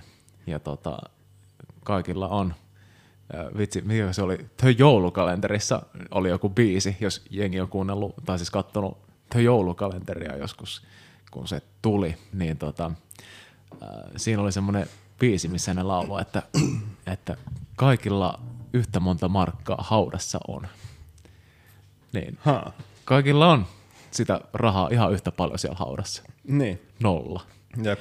Et meillä on kaikilla kuitenkin se X määrä aikaa käytettävissä ja että miten se, mihin se sijoitetaan se aika. Mm. Että sä voit, äh, okei okay, mä en käytä termiä tuhlata, mutta ainakin näin omasta näkökulmasta joku TVn nollataulussa kattelu koko illan – tiettyihin aikoihin se on tosi hyvä, semmoinen ehkä release jostain, mm. jostain stressistä ja paljon muusta tekemisestä, mutta itse ainakin katsoo vaikka töllöä hetken aikaa on silleen, että miksi mä katson tätä, mä voisin tehdä, käyttää tämän saman ajan johonkin kehittävämpään ne. asiaan. Ja jotenkin tuollainen jatkuva tollainen mietintä, että miten mä käytän mun ajan – että käytäks mä sen johonkin hyödylliseen vai käytäks mä sen johonkin turhaan. Ne. Ja okei, okay, sekin just toi, että se turhakin voi olla välillä tosi hyvä, mm. just antaa stressistä jotain. Vapa- mitä ikinä. Vapauttaa, mitä ikinä, niin. niin. Et, tota, niin. Kyllä toi... Kyllä toi. Kyllä toi, niin. Kyllä toi. En mä tiedä, mutta mullakin kyllä toi podien kuuntelu sille tai niin, sekin, nekin yleensä, ne ketkä niitä kuuntelee, niin on varmaan vähän sille rutiinien kautta sitten yleensä jäänyt niiden mm. pariin. Et ei, ei, ei mitään podcasteja varmasti kukaan kuuntele silleen, että vittu, mä haluan nyt tietää näistä asioista kaiken, nyt mä väkisin kuuntelen niin. kaikki, vaan silleen, että siitä on jäänyt joku semmoinen tapa, että kun sä teet jotain X asiaa, sä oot vaikka töissä, mm. ajat töihin, meet salille, Joo. mitä ikinä, niin sit sä laitat se joku podijakso tai äänikirjan tai joku tällaisen. Ja sit mm. sieltä tulee sitä niin kuin, mm. informaatiota. Ja musta tuntuu, että itsellä on ainakin vähän päinvastainen se salikuuntelu, äh, mikä sulla on, että sun saattaa olla, sanotaan, että 80 prosenttia on musaa ja 20 pinnaa podeja. Mm. Niin itsellä on sitten 80 pinnaa podeja ja ne, ne. 20 pinnaa sitten jotain musaa. Silleen, että tai sama juttu, että menet aamulla päivätöihin, hyppäät junaa ja laitat kuulokkeet korviin, niin se on kyllä saman tien joku, joku tota podcasti sinne soimaan. Mm, niin. ja tässä tullaan taas näihin, näihin äh, tapoihin, mitä ihmiset luo itselleen. Et, et jos sä oot aina tottunut laittaa, vaikka jos tällä työmatkalla laittaa kuulokkeet korviin ja kuuntelee jotain, niin sä aamulla, kun sä lähdet ovesta ulos kävelee sinne julkista liikennettä kohti ja ootat sitä vaikka dösää siellä, niin sä oot tottunut laittaa siinä kohtaa ne tulpat sinne korvia kuuntelemaan jotain settiä, niin, niin sun keho-osa ja pääosa alkaa odottaa sitä jo, mm. Kun se on niin tottunut siihen, että tässä kohtaa sä nyt laitat noin korviin. Mm. Et, se on niin tottunut siihen tuollaiseen tuommoista niinku rutiinia ja, ja tämmöisiä käyttäytymismalleja, mitä me luodaan itsellemme. Mm. Ja to, ton kun tiedostaa, niin pystyy luomaan itselleen eh, semmoisia hyviä käytös, käytöstapoja. No, Mennään sinne. Hy, hy, hy, hyviä, hyviä rutiineja. Joo. Ei, mutta siis ihminenhän on, on, ihminen siis eläimenä tykkää rutiineista. Mm. Et, tota... mä muistan joskus äh, teininä, joo, siinä, en mä tiedä, 15-20-vuotiaana, niin, niin miettii, että mä en tule ikinä käymään missään normaaleissa töissä, että ikinä en tule tekemään tolle, ikinä en tule. Mä aina jotenkin tällaiset rutiinit ja tavat, niin jotenkin oli silleen, että ei vitsi, mä rupean tekemään musaa ja, mm. ja joka päivä on erilainen, joka päivä Joka näin. päivä on seikkailu. Ei seikkailu. Mutta se, että mä oon huomannut se, että, että toi, sulla on päivän aikana tietyn verran resursseja ja päätäntävaltaa, tai siis totta kai sulla on paljon päätäntävaltaa, mutta se, että millaisia valintoja sä teet päivän aikana, mm. niin että vaikka Steve Jobs, pukee aina ne samat vaatteet päälle joka päivä. Aina mm. se turtlenekki päälle ja Joo. samat housut. Ja, ei samat housut, mutta samanmalliset, mm. puhtaat ja näin. Mutta mut silleen, että et sit kun sanotaan, että vaikka tollanen juttu, että sulla on ne tietty paita ja tietty host, mitä sä voit kerran päivässä päälle, niin, niin, niin, niin se on kaksi valintaa. Ei sun tarvii miettiä, sun ei tarvii miettiä. tänään laitan päälle. Jos sä vaihdat vaatteita joka päivä, okei, okay, tämä on nyt vähän aika HC tämmöinen tapajuttu. Mutta... No siis ihan ääripää esimerkkihän niin, tämä on, kyllä. mutta silleen... Ja ajatuksen niin. tasolla. Niin, niin. niin että jos sä joka päivä heräät ja katsot vaatekaappiin, sä teet kaksi valintaa, että laitatko minkä paidan ja minkä housut. Se on kaksi valintaa päivästä pois, mitkä sä oot tehnyt. Mm. Sulla on enää X määrä valintoja sit, tota, tehtävissä päivän aikana. Että käytäisiin ne valinnat niihin vaatteiden valitsemiseen vai käytäisiin valinnat johonkin siihen sun bisneksen kasvattamiseen mm. tai Tämä nyt oli hyvin ääriesimerkki. No mutta, joo, mutta, joo, mutta kyllä, jengi, kyllä jengi varmaan nyt niinku tajuu, mitä tässä mm. ajetaan niinku takaa. Mutta mut just toi, että just, että mitä päätöksiä tekee.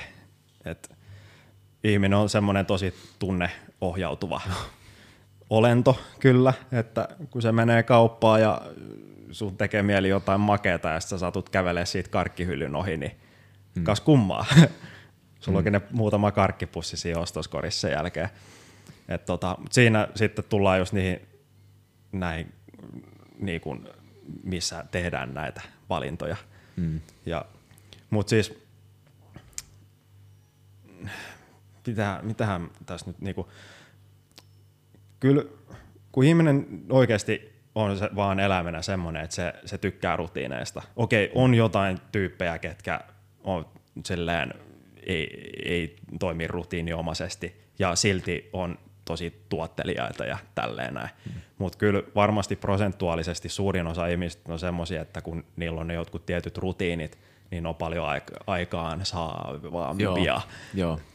Tuon mä oon huomannut just kanssa, että sit kun on päivässä ne tietyt rutiinit, ne tietyt asiat tapahtuu noin, äh, noin X aikoihin tietyllä tavalla, niin sit sun keho käy niissä asioissa, niissä perusasioissa hyvin autopilotilla, mm. jolloin sä vapautat sitä sun aivokapasiteettia, jonka sä voit käyttää sit niihin aikoihin, jolloin sun pitää olla vaikka luova jotain biisiä tehdessä mm. esimerkiksi sun, jos sä koko päivän mietit, että mitäs mä laitan ruuaksi nyt, mitä mä laitan päälle, ja vitsi, käykö mä nyt kaupassa vai en, vai käykö mä tossa, noin, meistä mä tolleen. Kaikki nämä on valintoja, mitkä aina mm. ottaa sitä päivän kapasiteettia tuota aivosta pois. Mm. Jos nämä menee kaikki autopilotilla, sulla on edelleen se sata pinnaa kapasiteettia siellä aivossa käytettävissä. Mm. Mutta kyllä just esimerkiksi, jos vaikka haluaa kirjoittaa vaikka musiikkia tai sä oot vaikka laulaja ja sä haluat kirjoittaa laulumelodioita, niin mm. jos, sul, jos sä oot ottanut vaikka tavaksi, että sä ö, joka arkiilta ilta kahdeksan jälkeen otat sen sun joku, jotkut koskettimet ja alat vaan kirjoittaa melodioita, mm. niin kun sulle tulee se rutiini siitä, niin keho alkaa tottua siihen, että okei, aina tähän aikaan päivästä mm. tämä mun keho menee tällaiseen moodiin, että täytyy alkaa niinku toimia luovasti. Mm. Niin niin, niin kuvitellaan, että sä teet jotain muita juttuja pitkin päivää arkisin, ja sitten kun alkaa se ilta lähestyä, niin se köho alkaa jo hyvissä ajoin niin adaptoitua siihen, että okei, kohta tulee taas se hetki, että niin mennään siihen pieno äärelle tekemään niitä niin musajuttuja. Mm. Niin keho tottuu siihen. Mm. Ja samalla tavalla se oli hyvä, säkin sanoit tuossa yksi päivä, kun juteltiin tästä, että, että minkä takia jotkut ihmiset käy vaikka jossain salilla – tiettyinä aikoina, tiettyinä päivinä. Hmm. Okei, se ehkä saattaa johtua pelkästään siitä, että niillä on muutenkin jo joku viikko aikataulu tosi semmoinen rutinoitu, että niillä on yksinkertaisesti ne välit on semmoiset, milloin ne ehtii käydä siellä. Mutta siinä on myös sekin hyöty, että kun sä niin tiettyinä aikoina, varsinkin niin kuin vuorokaudessa tiettynä kellonaikana meet vaikka treenaamaan, oli se sitten sali tai sulkapallo, uimaa, mitä ikinä, mm. niin se keho tottuu siihen, niin se alkaa jo valmistautua siihen, että esimerkiksi jos se keho on tottunut siihen, että arkiltasi aina kuuden jälkeen, se saa semmoista vitu rääkkiä, niin sen on pakko tottua siihen. Se alkaa ennen sitä iltakuutta jo valmistautua, se nostaa energiatasoja pikkasen jo, koska se tietää, että kohtaas vittu mennään. Mm.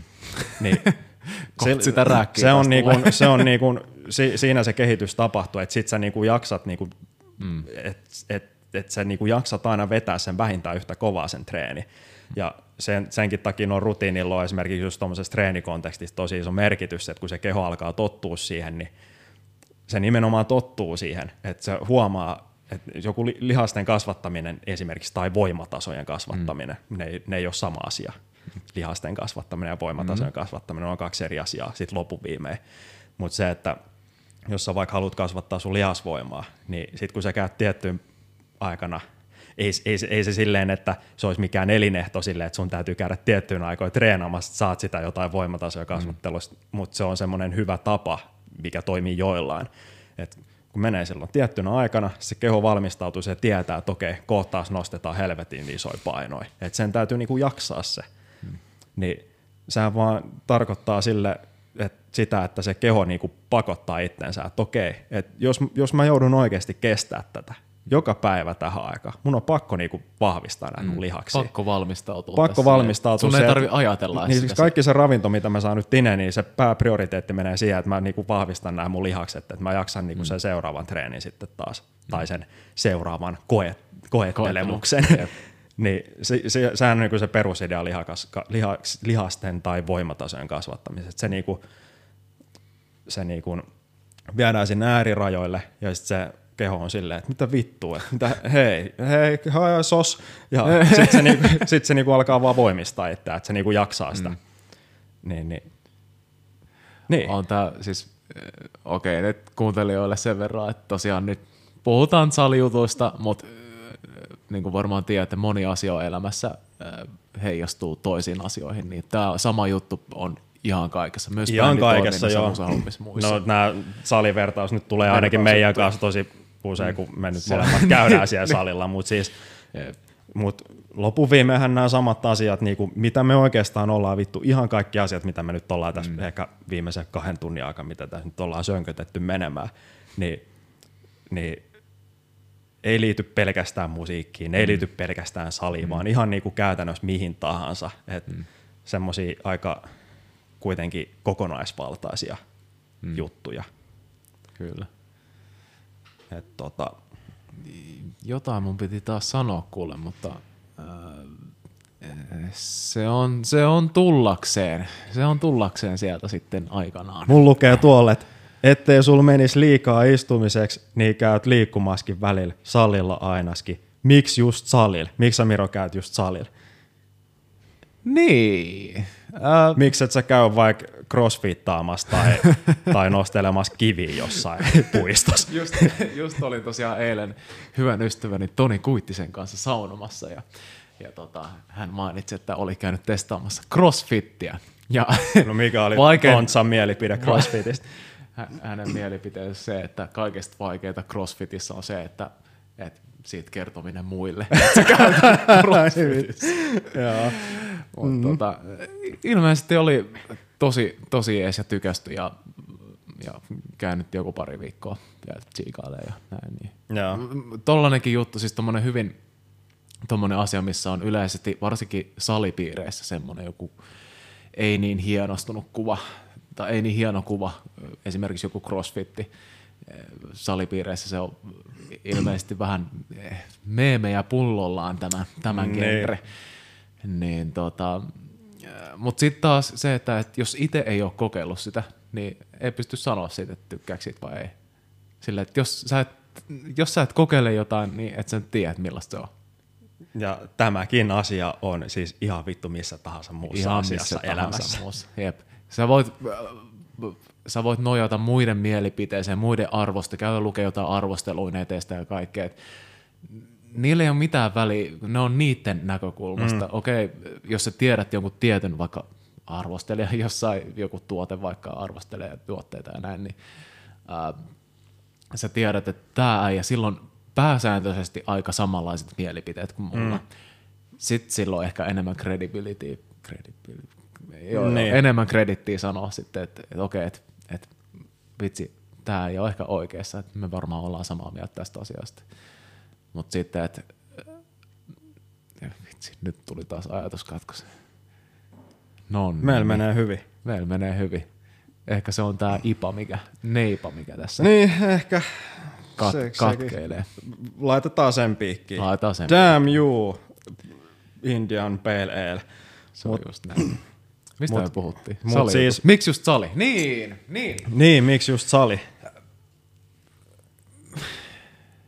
Niin, on tässä tullut elämän aikana testattua vähän joskus pienenä jotain jalkapalloa, kävin seisoo kent- kentän nurkalla ja äiti ihmettelee, että no, me ei nyt pelaa sinne pallon perään. Siellä se pikku Miro vaan siellä seisoskeli ja otti, että pallo tulee luo. ja, ja Joku syöttää, niin sitten se voi syöttää pois. Jep, jep.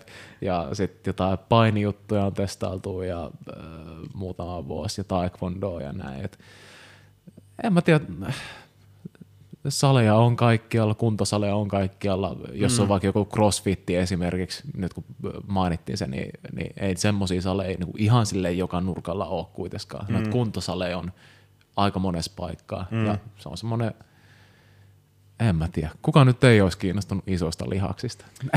Silleen, että Niin, no jotkut ei oo, mutta mut se on hyvin yksilöllistä. Jotkut mm. niistä ei ole kiinnostunut ehkä itsellä tai tälleen, mutta se mikä on aika semmoinen fakta mm. sit kuitenkin lopun viimeen, että et lihaksikas fysiikka niin tulee aina olemaan muodikasta. Mm, Et se, se tota, niinku omalla tavalla mm. kuitenkin. Et se, se ei tule ikinä olemaan silleen, että et jos, jos sulla on hyvä fysiikka, niin et se ei olisi niinku hyvä juttu. Et Kyllä se niinku aina väistämättä niinku kertoo jotain. Et Sekin nyt on, niin, kun just toi, miksi jotkut käy salilla, jokaisella on omat syynsä. Jotkut mm. hakee sitä estetiikkaa, jotkut käy siellä sen takia, että ne saa siitä jotain muuta, ihan vaikka jopa terapeuttista. Mm. Että se voi olla tällaista niinku syvällisempää mindset-juttua tai mitä ikinä. Mut, Joo. mutta niin kun, se, miksi se on niin kun muodikasta ehkä ja, ja, ja omalla tavalla arvostettavaa, että jollain on tota, niin kun, jonkun, mikä nyt ikinä onkaan hyvä fysiikka, mm. mutta siis, tai että on lihaksikas. Eh, Nämä nyt on vähän tälleen kärjistettyjä niin kuin isolla mm. telalla maalaten. Mm. Mutta se, mikä niin kuin siinä niin kuin on ehkä tämän ajatuksen takana on se, että ö, se on semmoinen asia, että jos sä haluat jonkun, just esimerkiksi vaikka semmoisen fysiikan, että sulla on isot ja näyttävät lihakset, niin, niin se vaatii tietynlaista duunia kuitenkin. Mm. Et sehän jos, jos jokaisella meillä olisi niinku vaikka six-pack, niinku semmoinen kunnon pyykkilautavatsa, mm. eihän se olisi millään tavalla vakuuttavaa. Mm. Et kun se oikeasti vaatii tietynlaista omistautumista ja duunia, että saa tollaset jonkunlaisen niin kuin, fysiikan, niin, mm. niin, niin se tekee siitä tietyllä tavalla semmoista niin kuin, no, arvostettavaa. Mm. Siis joku tommonen out of the ordinary juttu. Niin. Okei, no, okei, sanotaan nyt silleen, että kaikki noi ää, Mulla, tuli, mulla maailmalla- tulee tästä keskustelusta jotenkin sellainen olo, että jengi on nyt silleen, että te naat semmosia vittu kunnon bro semmosia kunnon salirottia, ketkä on silleen, joo vittu, Voin sanoa, että- lihakset, joo, vittu, mut siis e, niin kun, mä, mä ainakin itse liputan liikuttamista, niin kuin liikkumista silleen, että vittu, ihan sama mitä te teette, kunhan te liikutte, koska mm. siitä ei ainakaan mitään haittaa. Joo. Ja nyt kun itse asiassa mainitsit, äh, en muista enää mitä, mutta tuli vaan mieleen, niin tuli mieleen se, että, että toi salihomma ehkä lähti enimmäkseen tuosta, äh, kun muutti Lahteen ja siellä oli koulun sellainen tarjoama ilmainen sali, niin rupesin siellä käymään mm. silleen, että no mennään nyt tonne noin. Ja kuitenkin äh, musiikin teko on hyvin pitkälti istumahommia. Ja itsellä ainakin tota noin, niin rupeaa hyvin äkkiä tuntuu pahalta tuolla jossain alaselässä, että en nyt ole mikään semmoinen selkävammainen tai muuta, mutta mm. silleen, että niin kuin, totta kai istut pitkään, niin kyllä se rupeaa, rupeaa tuntumaan. Se Niin se- ergonomisesti on mikään kaikista niin kuin, ihanne asento mm. ihmiselle olla niin kuin pitkä, pitkäaikaisesti. Mm. Että ehkä toi sali lähti jotenkin siitä liikkeelle, että, että pitää vaan päästä liikkeelle, liikkeelle liik- niin.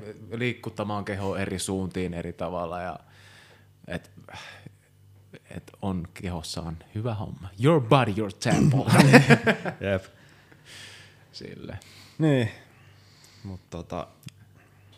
Nyt on puhuttu aika paljon salijuttuja. Nyt jengi luulee, että me ollaan kunnon möhköjä. No, no joo, mulla tulee aina vähän semmoinen fiilis, kun jos aika varmasti monessa muussakin jaksossa tullut näistä mm. salihommista puhuttu, niin, niin jengi luulee, että mä oon semmoinen riisikana, tota, mitä toi nyt on, parasakaali ja maitorahkaa ja kaurapuuroa ja semmoista kunnon lihapäämeininkiä. Siis mm. ei, mutta tota, sali, salitreenaaminen on mulle vaan semmoinen liik- liikunnan muoto, mikä mulla on ollut viimeiset kymmenen vuotta ja se on toiminut itsellä tosi mm. hyvin. Mä tykkään siitä, se on se mikä saa mut liikkumaan ja silloin jonkunlainen, siinä on jotain terapeuttistakin mm. mulle.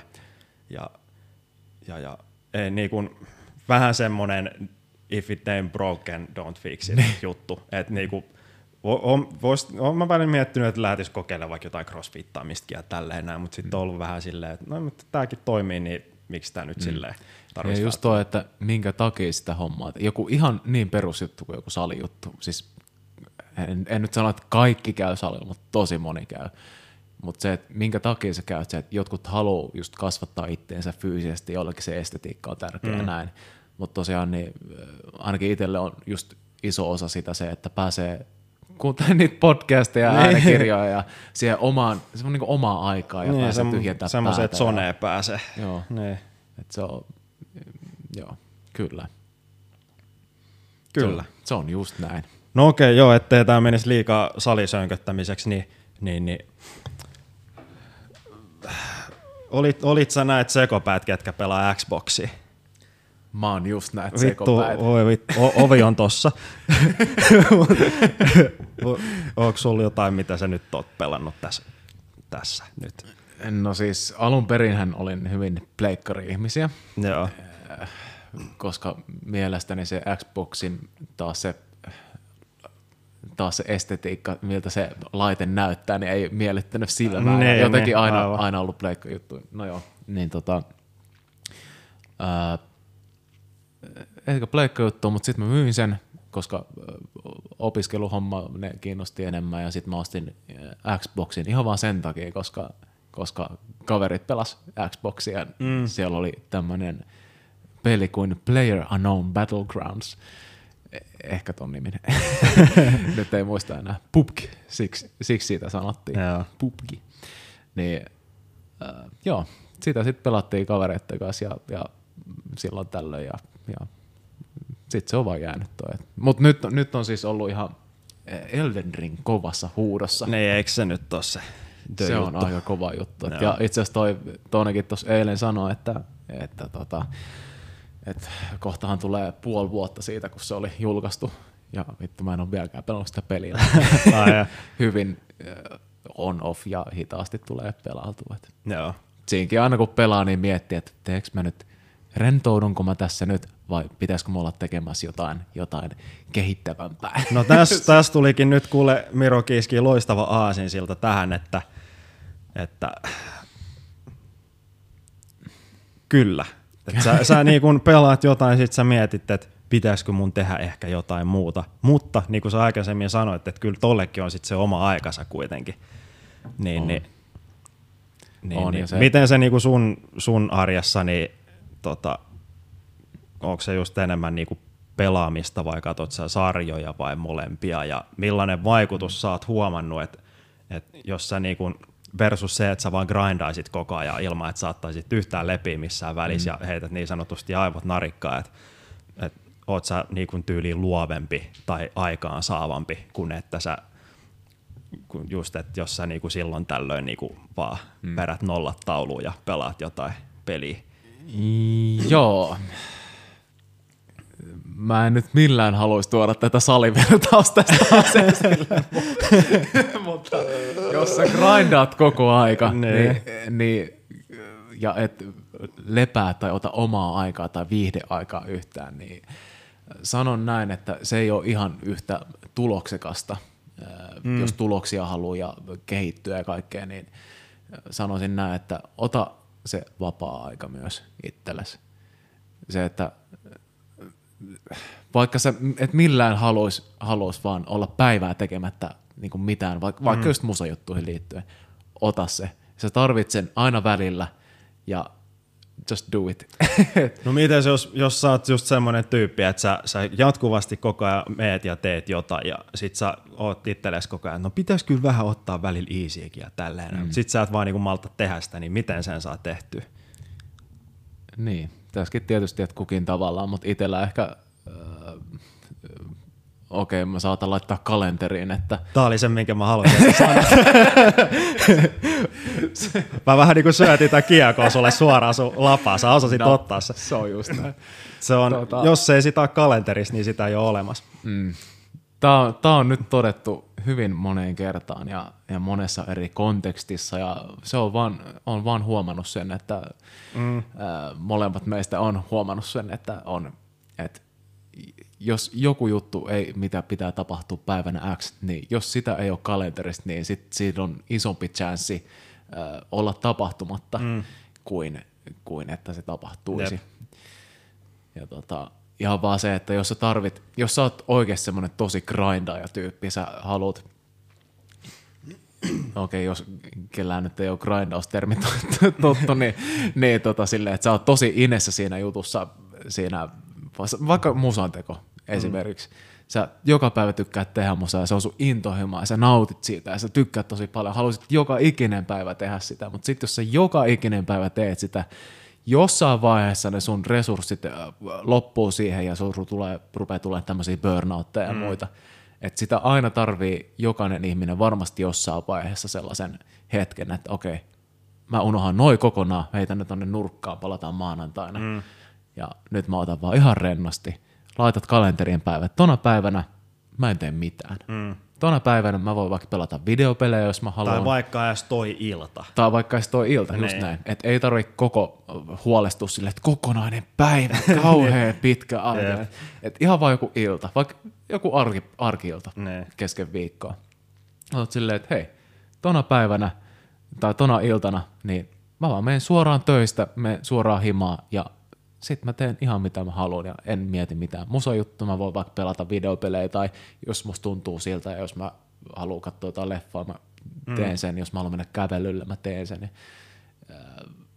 Mutta sille ehkä uskon, että tuommoinen semipakotettu tuommoinen vapaa päivä tai vapaa hetki, niin ruokkii sitä seuraavan päivän intensiteettiä, että millä sä teet sitä hommaa. Joo, Joo ja kyllä toskin se, sekin, että siitä, siitäkin tekee jonkunlaista rutiiniomasta siitäkin, ettei se ole sillä, että sä kuukauden putkeen painat ja sitten otat sen viikon lomaa, ettei mitään, vaan että se on, siinä on joku balanssi siinä, että sulla on niinku viik- viikoittaisellakin tasolla on semmoisia hetkiä, milloin mm. sä voit vaan niinku olla mm. ja niinku silleen, ettei tarvi ressata koko ajan just kaikesta, jos on semmoinen ressa ja varsin, varsinkin, niin kyllä itsekin syyllistyy tosi usein siihen, että, että kun on ottanut sitten itselle semmoisen, että tie, tietoisesti on silleen, että okei, tänään mä en, niin kuin, mulla ei ole mitään sovittua, kalenteri, kalenteri näyttää tyhjää, mulla ei ole mitään tänään. tota, Sitten on silleen, no mä voisin kyllä käydä treenaamassa ehkä jotain muuta. Kyllähän sitä voi äkkiä keksiä itselle pitkän listan, mitä kaikkea tekee. Sitten vaan on silleen, okei, mä käyn ehkä treenaamassa, sit mä en niinku tee mitään. Hmm. Mutta sitten se niinku muu aika sitten, kun vaan on norkoilee, niin tulee semmoinen niin kuin, ei ole malta pysyä paikallaan. Silleen, pitäisi nyt tehdä, eh, miksi mä nyt teen jotain silleen, että tämä on tämmöistä ajan haaskausta. Mm. Mutta jotenkin sitten kuitenkin sille sisäiselle itselleen niin kuin uskottelee, että tämä on nyt se, mitä sä tarvit kuitenkin tässä. Mm. Et vaikka vaik kuin on silleen, että haluaisi nyt tehdä jotain, niin, niin, niin kyllä tuollaiselle niin kuin tekemättömyydellekin on kyllä aika ja paikkaansa niin kuin syytä olla. Ehdottomasti. Ja tästä tulee mun mielestä taas vähän tämä short term ja long term benefitit päälle, että okei, okay, tällä hetkellä sä haluaisit hirveästi tehdä jotain, jotain juttua. Se on niinku tämän hetken short term tämmöinen ää, haluat toteuttaa sen asian, mutta pitkällä aikavälillä, jos sä joka päivä ajattelet noin, mm. että haluat, vitsi mä haluan nyt tehdä paljon musaa vaikka, niin kyllä se sit jossain vaiheessa se on silleen, että ei vitsi, että nyt, nyt, nyt kyllä tarvii joku vitsi viikon loma ja tekemättä yhtään mitään ja näin, niin, mm. niin sitten taas se, että jos pelataan taas siihen long term pussiin se, että vaikka viikoittain ottaa se yhden illan, ettei yhtään mitään, sulla ei ole mitään suunniteltu sinne vapaa-ilta ikään kuin, ja tota, niin kyllä mä uskon, että se, se jollain tavalla, siis okei, okay, myös se, että jos sä teet vaikka jälleen sitä musiikkia, niin jos sä oot vaikka jumissa jossain kohtaa, mm. Se ei välttämättä lähde sillä grindaamisella eh, tota, se jumi pois. Mm. Eh, vaikka jo, että vitsi, miten tämä versi tästä menee, että mä en millään pääse tästä eteen, mä en saa tästä toimivaa mitenkään. Mutta sitten se, että sä otat vapaa-illan, niin se, että sun päässä sä ajattelet, että nyt on vapaa-ilta, mulla ei ole velvollisuuksia, mulla ei ole mitään, niin se vapauttaa sun ajattelua mm. ja tätä myötä sulla jossain vaiheessa saattaa vaan silleen napsahtaa, nee. että tolleenhan sen pitää mennä. Et niinku, se, että sä otat etäisyyttä, niin se on ihan mm. yhtä tärkeää kuin se, että on jo. sä oot siinä hommassa kiinni myös.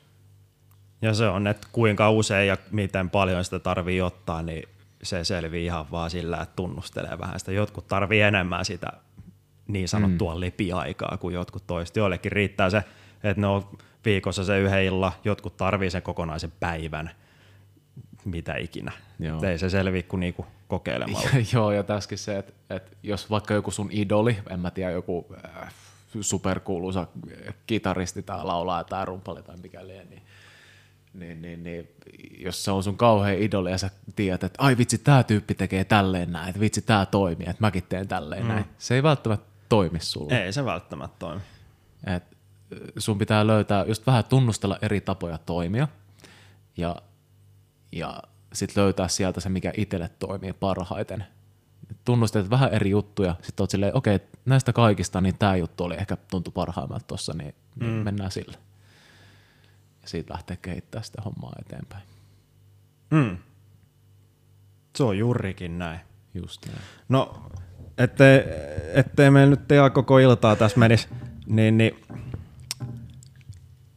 tos, tota, no sä sanoit, että sä ehkä enemmän kuuntelet podeja yleensäkin kuin musaa, riippuen toki vähän missä. missä ehkä sulla saattaa toki olla ehkä sekin, kun sä niinku masterihommien parissa sä oot aika vitusti muutenkin musan mm. äärellä, mm. niin se on ehkä kiva kuunnella väliin sit muutakin kuin sitä musaa. Mutta tota, silloin kun sä kuuntelet musaa, niin mitkä on sun kolme eniten kuunneltua bändiä kautta artistia nyt tässä viime aikoina? Viime aikoina, okei. Okay hyvä, että tuli tämä, tämä tarkennus Jos olisi ollut all time, niin... Joo, ei, ei sellaisia pysty vastaamaan kukaan, ei tälleen hiljattain, mitä se nyt ikinä onkaan, mutta mitä nyt tulee päällimmäisenä mieleen? No mitä nyt päällimmäisenä tulee mieleen, niin kyllä se toi näin raskaamman musiikin osalta niin on ollut, palataan niihin epäraskaisiin ihan just, Joo. näihin raskaamman musiikin puoliin, niin kyllä mä sanoin, että toi Erran uusin albumi, onko sen nimi nyt Erra, niin se on, se on kova. Joo. Se on ollut hyvässä luukutuksessa. Siis käytännössä, okei, okay, näin äänialan ei, en, imposter syndrome ammattilaisena, mutta, mutta näin niin äänialan henkilönä, niin äh, kuuntelen toki sitä tuotantoa ja miksausta mm. ja masteria ja kaikkea. Et, et, siinä on ne soundit ihan vitu jees. Tosi potkivat ja mehukkaat ja tosi raikkaat ja tosi mm. energiset ja on ne biisitkin ihan vitu kovi. Mm. ja sanoin, että toinen, itse asiassa viime aikoina on ollut toi Asking Alexandrian tämä, tämä joku niistä punaisista albumeista. siis so, musta tuntuu, että niillä on viimeiset kolme levyä olla punaisia kansilla. Mä en muista, että mikä se, se se, se, niin se, se, mun, mielestä, se, mun mielestä se on nimikko-levy, se, missä on se punainen kansi. Se, missä on nämä Into the Fire ja Ei, se ei ollut se. Se oli sen jälkeen. Se on se, tota, Onko se toi, House ei, kun- on ei Fire. tää uusin tää, tää See What's on the Inside ehkä, jos sen nimi on. olisiko se ollut? Eh, vittu, Tossa meillä olisi spottari. No siinähän se on. Ash King. Alexandria. See What's on the Inside, joo, just se. se.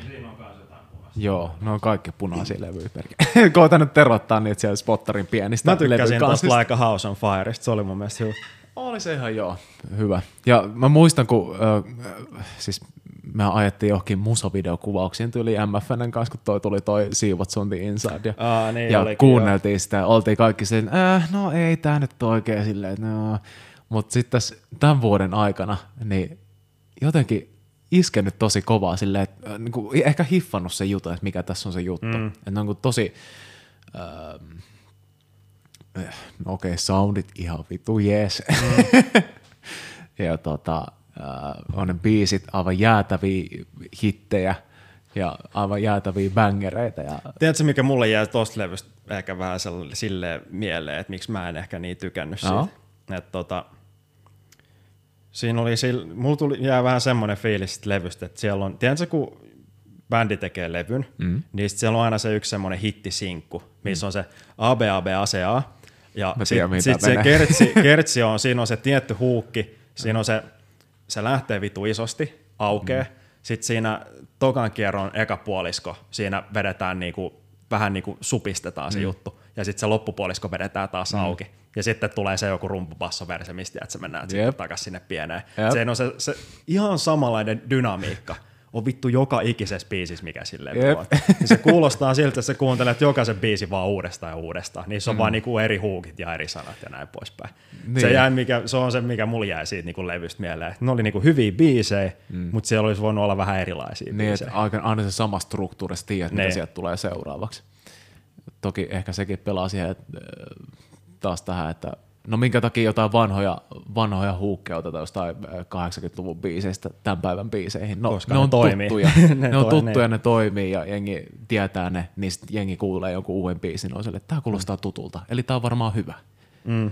Niin siinä tulee sama se efekti, että ehkä toskin niin, ää, no okei, biisit seuraa sitä samaa formulaa, mutta jengi osaa odottaa, että millä tavalla tämä biisi menee, mm. niin sit en tiedä, vaikuttaako sitten jotenkin. Kyllä jos niitä yksittäisin kuuntelee, ne on ihan jees, mutta silleen jos pyörät, tai ne itselle, kun jos se pyöräytti alusta loppuun, niin jää vähän semmoinen. Mm. Se ei niinku, niinku ollut semmoinen semmoinen albumielämys, mm. mitä yleensä albumilta odottaa. Niin, niin. Ja tästä tullaan taas siihen, että, että, että jokainen ihminen kuuntelee musiikkia eri tavalla ja, mm. ja äh, eri, voi olla, että sulki, äh, että voi olla, että mulkin tästä näin osu just oikeaan aikaan oikeaan paikkaan, että nyt vaan uppas. Mm. Voi olla, että sulla tulee myöhemmin sellainen tai ei tule Mulla ollenkaan, aika että- usein tulee se, että mä kuuntelen jonkun levyn kerran pari, ehkä jopa kolmekin joskus, kun se tulee. Mm. Eikä yhtään pääse siihen ineen. Sitten joskus vuoden kahden päästä kuuntelee uudestaan, vähän niin kuin palaa siihen. Sitten on silleen, no annetaan tälle nyt uusi mahdollisuus Niin. vielä. Sitten on vasta silleen, että Ahaa, ahaa okei, okay, joo, että on tää nyt sittenkin ihan mm. niinku, vähän, vähän pääsee enemmän niinku siihen hommaan ineen. Niin, kyllä. Et, et, joo. Kyllä se saattaa, saattaa viedä oman aikansa. Ja just se, että oikea aika, oikea paikka. Niin. Niin. No mikä on kolmas? Uh, kolmas. Uh, mm. No, en mä tiedä, metallista nyt tuli, tuli noin kaksi. Ootas mä nyt Tää on se hetki, kun kaikki käy aina nappaa sen puhelimen ja käy tsekkaa sieltä spottarista. Pitää se nyt käydä, kun en nyt no, voi muistaa. Ja, et sille, et siitä tykätyt kappaleet. Okei, täällä on kuunnellut kaikkea vanhaa, on vähän äh, vanhaa kuin Diabloa ja, ja tota, Bulletia ja KLS ja arkkitehtejä. Ja, Tää on just tätä checklistaa käynyt läpi, että onko nämä biisit vieläkin hyviä. Joo. Ei, On niistä aika moni kyllä. Paitsi yksi, Sonic Syndicate, mulla on nyt pakko bashaa, että soundaa ihan vittu paskaa. Nyt kun kuuntelee silleen, että miten mä voin olla hullu fani näille joskus kymmenen vuotta sitten ja Silloin soundille ei ollut mitään väliä. Niin, siis, siis kaikki biisit klippaa ja rätisee ja po- porisee. Silleen, miten tällaista on voinut kuunnella, mutta Ei. silloin ne oli kovaa kamaa. Joo. Se on oikea aika oikea paikka. Niin, no se. Um, Asking Alexandria, Erra. Mm. Joo, mennään niillä. Ne on niinku ehkä ne suurimmat, mitä tässä on tullut kulutet, kulutettua, öö, sijoitettua aikaa. Näin.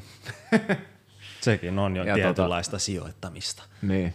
Ja varmaan oikeastaan tuollaisista ei-metallihommista, niin jotenkin tämän vuoden noin Euroviisubiisit iski jotenkin tämmöön.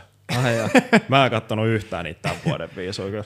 Tuo tekee, että niin välillä niitä kattoo ja välillä ei. Ja sit, mutta jotenkin tänä vuonna tuntuu, että siellä oli monta sellaista jotenkin tosi hyvää biisiä. Joo. Et jos löydätte jonkun, jonkun Euroviisulista jostain ja haluatte käydä tsiigaan, niin sieltä vaan. Mut toki, niin, toki tuohonkin liittyy, että missä kontekstissa ne on ensimmäisen kerran tutustunut niihin biiseihin, on ollut silleen, että on ollut, ollut paljon hyvää ruokaa ja hyvää ilta ja hyvää eh, tota, mm. juomaa ja tota, on ollut hauskaa ja katsonut niitä, sitä showta siinä ja Niin, niin. Jep. myös liittyy niihin muistoihin tietysti. Niin. Joo. Joo. Siinä aika lailla. Mutta Janne Suominen, mikäs, mitkä sulla on ollut sellaisia yhtyeitä, mitkä on, tai levyjä tai biisejä, mitkä on ollut kovassa kulutuksessa, kulutuksessa näin viime aikoina? No voi kuules kiiskin Miro. Mitkä on iskeneet suhun erityisen hyvästi? Uh,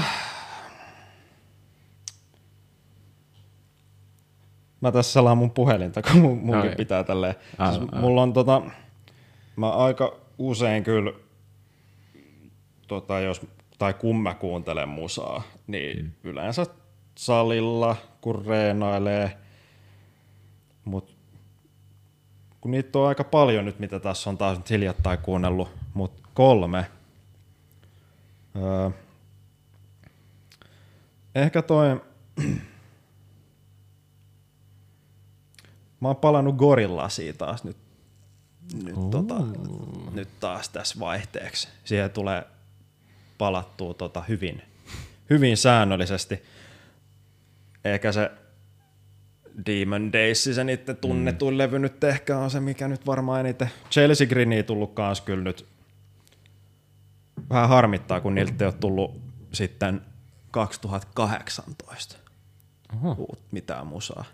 Mutta se, se, se, Onks just se tauko mikä silloin tuli, mikä helvetti sen levyn nimi nyt oli se, sekin oli semi punakantinen, missä on se joku pääkallo. Joo, trendikästä se, se, se, missä oli Dead, Dead Rose ja mitä näet oli, mutta se, se oli joo. hyvä, hyvä lätty kyllä. Mm. No mul, mä, mä aina, aina, kun mä mietin, jos joku kysyy mut, että mitä mä kuuntelen, mm. mä aina rupean e- ekana miettimään, kun mulla on just näitä go-to-salilevyjä. Niin, go, joo. Et tota, jos mä olisin salipukkarilla just ennen treeniä laittamassa siitä treenitossuun jalkaa ja mm. napit korviin ja palkkaa sieltä puhelimesta joku levy, minkä mä laitan soimaan, niin on jotain näitä levyjä, mitä on silleen, että jos ei nyt oikein mitään muuta keksi, niin on jotain näitä go-to-levyjä, mitkä on sitten semmoisia tuttuja ja turvallisia, että kun laittaa soimaan, mm. niin se on aina hyvä. Mm. Et tota, kyllä nyt varmaan viime aikoina niin on toi Make Them Sufferin se viimeisin levy. On ollut aika usein Oh, salilla soitos kyllä. hello. Ja Oliko tapahtuiko niillä jotain, että sillä naisvokalistilla? Tuliko, se vissiin sai, se sai fudut kai. Oho, En tiedä mikä juttu, mutta mut ei kuulemma ole enää siinä. joo. Sitten sit se on vissiin niin. Sitten se on niin. Mutta kyllä ehkä semmonen eniten go-to salilevy, mitä mulla on ollut jo pitkään, on toi, toi Dimmun se 2001 vuoden se, mikäs hitto, se on niin pitkä se levyn nimi, että mä eikin muista sitä. Ois On se, siitä niin se pitkä aikakin Pu, kyllä. Puritanikal joku misantropia. No se, jengi, jengi tietää, se on se levykansi, missä on se alaston mimmi niissä piikkilangoissa kietoutuneena, niin se on, se on niinku go to salilevy numero ykkönen. Onko siinä, mikä siinä tekee sellaisen, haet sä siitä sellaista äh, energiaa silleen, että En mä tiedä, se vaan saa mulle sellaisen hyvän fiiliksen se levy. joo, et voiko siinä olla se, että sä oot kuunnellut sitä niin monta kertaa ja sit sulla tulee aina assosioida Ei, sen? ei ole, se ei kyllä ole Okei, siitä, että okei. tota, Se se, ei, vaan. se, se ei ole, Dimmu varsinkin ei ole semmoinen artisti, mitä, mikä, siis on kuunnellut sitä jo silloin mm. nuorempana, mutta se ei ole ollut niinku alusta siis semmoinen, mikä on ollut vähän niinku Okei. okay. aina mukana. Et se on tullut tässä vähän niinku myöhemmin ehkä jopa. Okay. joo. Kyllähän nyt silloin ihan eko, ekaan bändiporukan kanssa mehän soitettiin Blackista mm. silloin, niin kyllä silloin tullut Dimmut ja Immortalit ja Mayhemit ja kaikki hyvin tutuksi. Kyllä varmasti joo. Mutta tota, mut Dimmu on oikeasti päässyt paremmin sisään vasta niinku myöhemmin. Hmm. Myöhemmin. Mutta se on jotenkin, en mä tiedä, musta se nyt taitaa olla muutenkin niiden kuunnelluin levy, että se nyt on niinku yleisönkin mielestä semmoinen hyvä. Mm. Mutta tosin mä tykkään myös tosi paljon siitä Dimmun viimeisimmästä, mikä tuli 2018, onko se nyt Eojan, mikä se Joo. nyt, niin se on. Se on kanssa aika kovassa kulutuksessa. Niiltä tuli kyllä joku uusi biisikin tässä nyt ihan hiljattain. Se oli, meni vähän sille ohi, kuuntelin sen ehkä kerran, ei oikein mitenkään säväyttänyt varsinaisesti. Ja nyt sä laitat sen sun to check, No niin. to check listalle. Avataan täältä Se oli semmoista aika tuttua turvallista pesun kestävää Dimmu Borgiri. Et niinku, ei siinä- Northern Forces of Wacken. joo, Ei, se, on joku live. live. ei kun toi, se on jo- joku live-levy. Niiltä tuli se joku ihan uusi tota, single-biisi tässä ihan. Jahas, jahas, äh, late, um, hmm. Blessings upon the throne of tyranny. No niin. Mutta on remixed remaster, on joku. Ai joo. Tän mukaan.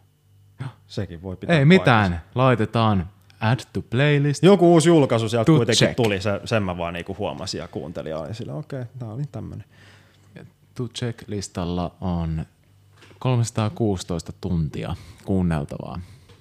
316. Se on aika monta päivää, mutta siis moni noista on varmasti sellaisia, että, että kuuntelee joku minuutin biisi ja sitten on silleen, okei, okay, ei tää ollut mikään ihmeinen seuraava. Niin, ja sit Semmoista niinku tsekkaat vaan, että mi- mikä juttu. tossa tuli mieleen, kun mä olin tuossa hetki sitten pari viikkoa pidin kesälomaa, niin tästä niin sanotusta ajan haaskauksesta, mutta kuitenkin sen tuottelijaista vaikutuksista tuli mm. mieleen. tota, satuin sen kahden viikon loma-aikan katsoa Stranger Thingsia kokonaan ekasta jaksosta siihen neljännen kauden viimeisimpään jaksoa. Joo. Niin, niin siinä voi joku nopea tehdä vähän matematiikkaa, että kun se yhdessä kaudessa on se ehkä kahdeksan, yhdeksän jaksoa, mikä yksi kestää keskimäärin 50 minuuttia mm. tai ehkä tunni, niin kuinka monta tuntia tuli katsottua Netflixiä siinä kahden viikon aikana, niin Mm. ehkä vähän liikaa, mutta se oli ihan hyvä sarja. Ei siinä, tota, ihan solid neljä kautta viisi Mm. annan Niin. arvosanaksi. Jep. Se kun neljännen kauden tiimo oli jengi hypetti sitä niin saatana. Sitten mä olin silleen, no mitä vittu, kai nyt pitää katsoa. Vähän silleen, sekin on, en- ootko sä kattonut sitä? En ole vielä. Et vielä. Vielä. Se on, niinku, se on ymmärtääkseni science fictioni mm. niin kuin genreltään. Ja mä en ole ikinä ollut mikään hullu skififani, eikä johtuen just siitä, kun vieläkin mieltää, jos joku puhuu skifistä, niin mulla tulee ekana mieleen niin kuin joku Star Star, Trek. Wars, Star Trek, tällainen old school skifi, mikä ei ole itselle ollut mikään semmoinen kovin lemppari, mutta on enemmän just semmoista vähän modernimpaa Joo. ja semmoista niinku hillitympää skifiä niin sanotusti, mm. niin se jotenkin naposteli itselle jotenkin paljon paremmin. Tuo oli ihan jees, että, niinku, että ihan hypeensä arvonen ainakin omasta mm. mielestä. Mutta tota, Tiedätkö mitä? no, meneekö sekin sun to check-listalle? Mulla on myös muistiossa ää, tällainen lista, missä lukee kirjallisuutta. Täällä on paljon kirjoja, mitä on laittanut sitten äänikirjoina Ne. soimaan. Kyllä mä noista luin jossain vaiheessa, mutta se tuntui niin hitaalta ja tuntui kyllä, että saa enemmän lu- luettua heittomerkeissä, ää, kun tuolla vaikka kävelee kadulla. Mm. Niin paasamaan pistää soimaan. Okei, tuossa on kirjallisuutta, elokuvia ja sitten täällä on teatteri ja ei näköjään ole vielä, mutta laitetaan sarjat. Sarjat. Ja laitetaan siihen ensimmäiseksi Stranger Things. Joo. sanotaan varmaan viiden vuoden päästä, niin on tsekannut sen. Joo. Joo, onhan siinä neljä tuottaria, niin on siinä vähän jo niin kuin katsottavaakin tietysti. Hmm. No joo, mites tälleen lopuksi Miro Kiiski tota, plugeja? Tota, ei plugareita. Ei plugareita.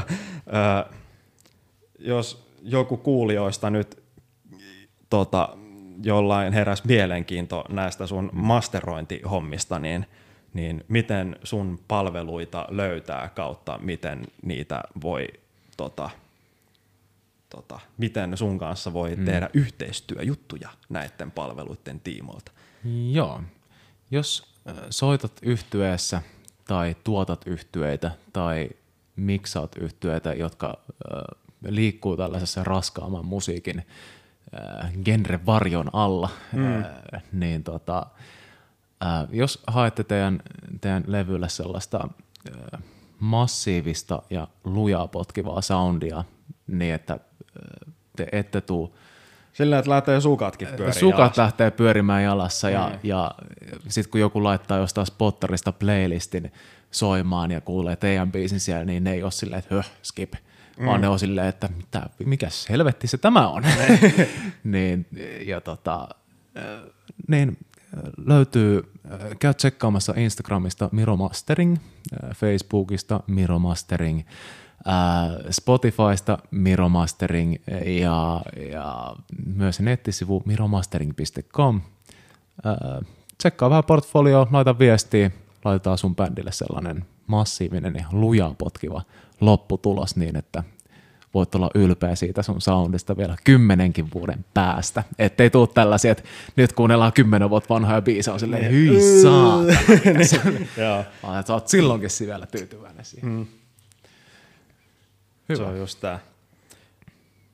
Tuossa tuli kyllä kans, että tota, Öö, hei, palatakseni tuohon, mitä mä oon kuunnellut, koska se kind liittyy tähän. Mm. Öö, semmonen ruotsalaisyhtiö kuin Nestor. No mun mielestä taisi linkatakin se, sulla, sulla, sulla varmaan siellä checklistalla jossain 30 tunnin jonon päässä. niin, niin, se on niinku, mä kerron lyhyesti, se on ruottalainen bändi, mikä on perustettu vuonna 89. Hmm. Mä vähän teen tämmöistä niinku researchia, koska alkoi kiinnostaa. Oho, perustettu oho. 89, sitten teki yli pari levyä, sitten se homma lässähti, ja nyt ne perusti sen taas uudestaan, tai niinku uudelleen aktivoi sen viime vuonna, ja hmm. teki albumin, ja siellä on yksi biisi, mikä mulla kolahti ihan vitun täysiä, mikä on aika semikovas radiosoitossakin tietääkseni. Mm. Sen, sen biisin nimi on se ö, 1989. Niin kun se niiden homma on se, että ne teki silloin, no se oli 80-luku, ne teki 80-luvun musiikkia, ja ne tekee nytkin 80-luvun musiikkia, mutta semmoisella modernilla twistillä, mutta siinä mielessä modernilla twistillä, että se on ehkä enemmän sille tuotantotasoltaan niinku modernia. Et biisin kirjoitus on niinku ihan puree vittu kasari. Joo. Ja se on mun mielestä toteutettu helvetin hyvin. Mm. Et jos tällä vuosikymmenellä haluaa tehdä 80-luvun musiikkia, niin mun mielestä toi on tehty se silleen, niin kuin se kuuluukin tehdä. Oh. Et se on niin kuin tosi semmoista kasarihenkistä se itse musa, mutta sitten se ei ole niin semmoista niin kuin soundillisesti, että tota, en tiedä, se on ehkä vähän sille 80-luvulla, miksi on ehkä ollut vähän, kaikki tulee mm. ehkä vähän keskeltä ja se on mm. semmoinen ehkä vähän niin kuin pakettimainen mm. se kokonaisuus. Tämä on enemmän semmoinen vähän niin kuin leveämpi soundi, mm. semmoinen Moderni, modernimpi, modernimpi soundi. Mutta silti kasarimusa.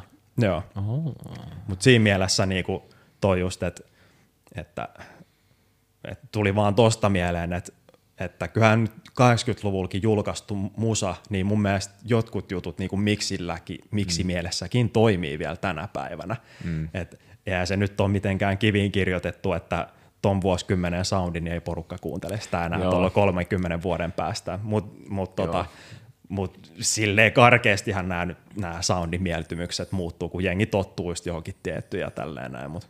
Joo, kyllä. Ja siis toi, että äh, nythän on, siis poppigenreissä on äh, niin kuin esimerkiksi The Weekendin äh, myötä niin hy, hyvin suuressa huudossa tuollainen kasarityyppinen äh, laulumelodiat ja semmoinen efektointi mm. siinä. Se on jotakin just äh, esimerkiksi Weekendi on se hyvä kamaa silleen, että se on niinku kasarivivahteet gasta, mutta silleen hyvin moderneilla soundeilla mm. ja modernilla, modernilla biisin kirjoituksella. Niin. Niin ehkä vähän sama juttu siinä kuin tuossa Nestorin äh, 1989, mikä se on Joo. se. Joo. Joo. Mä katsoinkin tuossa mun tuu checklistaan, kyllä se siellä oli. Kyllä. mä muistan, mä sanoin sulle kyllä joskus tästä. Ei. Se on ihan semmoista, niinku, jos kukaan ei sanoisi sulle, että tämä levy on tullut viime vuonna, mm. niin voisi hyvin kuvitella, että se on 80-luvun se biisi Mm. tai se levy. Mutta tota, niin, no onks, onks nyt tähän loppuun ö, mitään muuta sanottavaa? Haluatko kertoa kuulijoille jotain tai mitä ikinä, laittaa terveisiä jonnekin? Ihan nyt voi kertoa. Nyt voi kertoa. Joo, ei mitään. Tota, äh, oikein mukavaa, jos jaksoit tähän pisteeseen kuunnella. Tässä on Joo, tästä taisi tulla vähän ehkä normaali, mikä nyt sittenkin mun no, normaali jakson pituus on ollut, mutta ehkä Megajakso. Vähän, vähän, vähän ehkä pidempi saattoi tulla tästä. Joo. Niin tota, oikein mukavaa, että jaksoit kuunnella. Mä toivon, että sait joko sun henkilökohtaiseen elämään tai sun bändityöskentelyyn tai mihin tällaisen tahansa, mitä juteltiin tässä, niin jotain sellaista, ää, jotain hyvää, mistä sä pääset kehittämään lisää sitä sun omaa juttua. Ja, ja tota, toivottavasti sait paljon irti tästä Tästä meidän höpöt.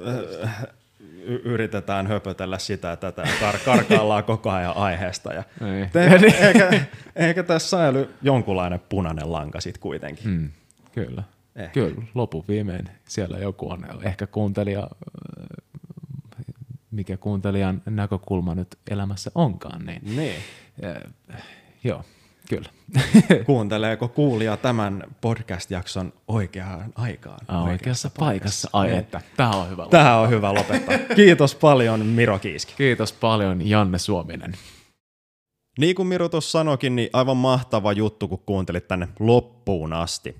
Jos oot vastikään löytänyt tämän podin ja tykkäsit kuulemastasi, niin laita ihmeessä Säröpodi seurantaa Instagramissa at saropodi ja Facebookissa säröpodi-podcast sekä kuuntelemallasi alustalla. Ja muun muassa Spotifyssa voi jättää arvosteluakin. Mutta tällaiset oli tämänkertaiset setit, se on ensi kertaan. Moro!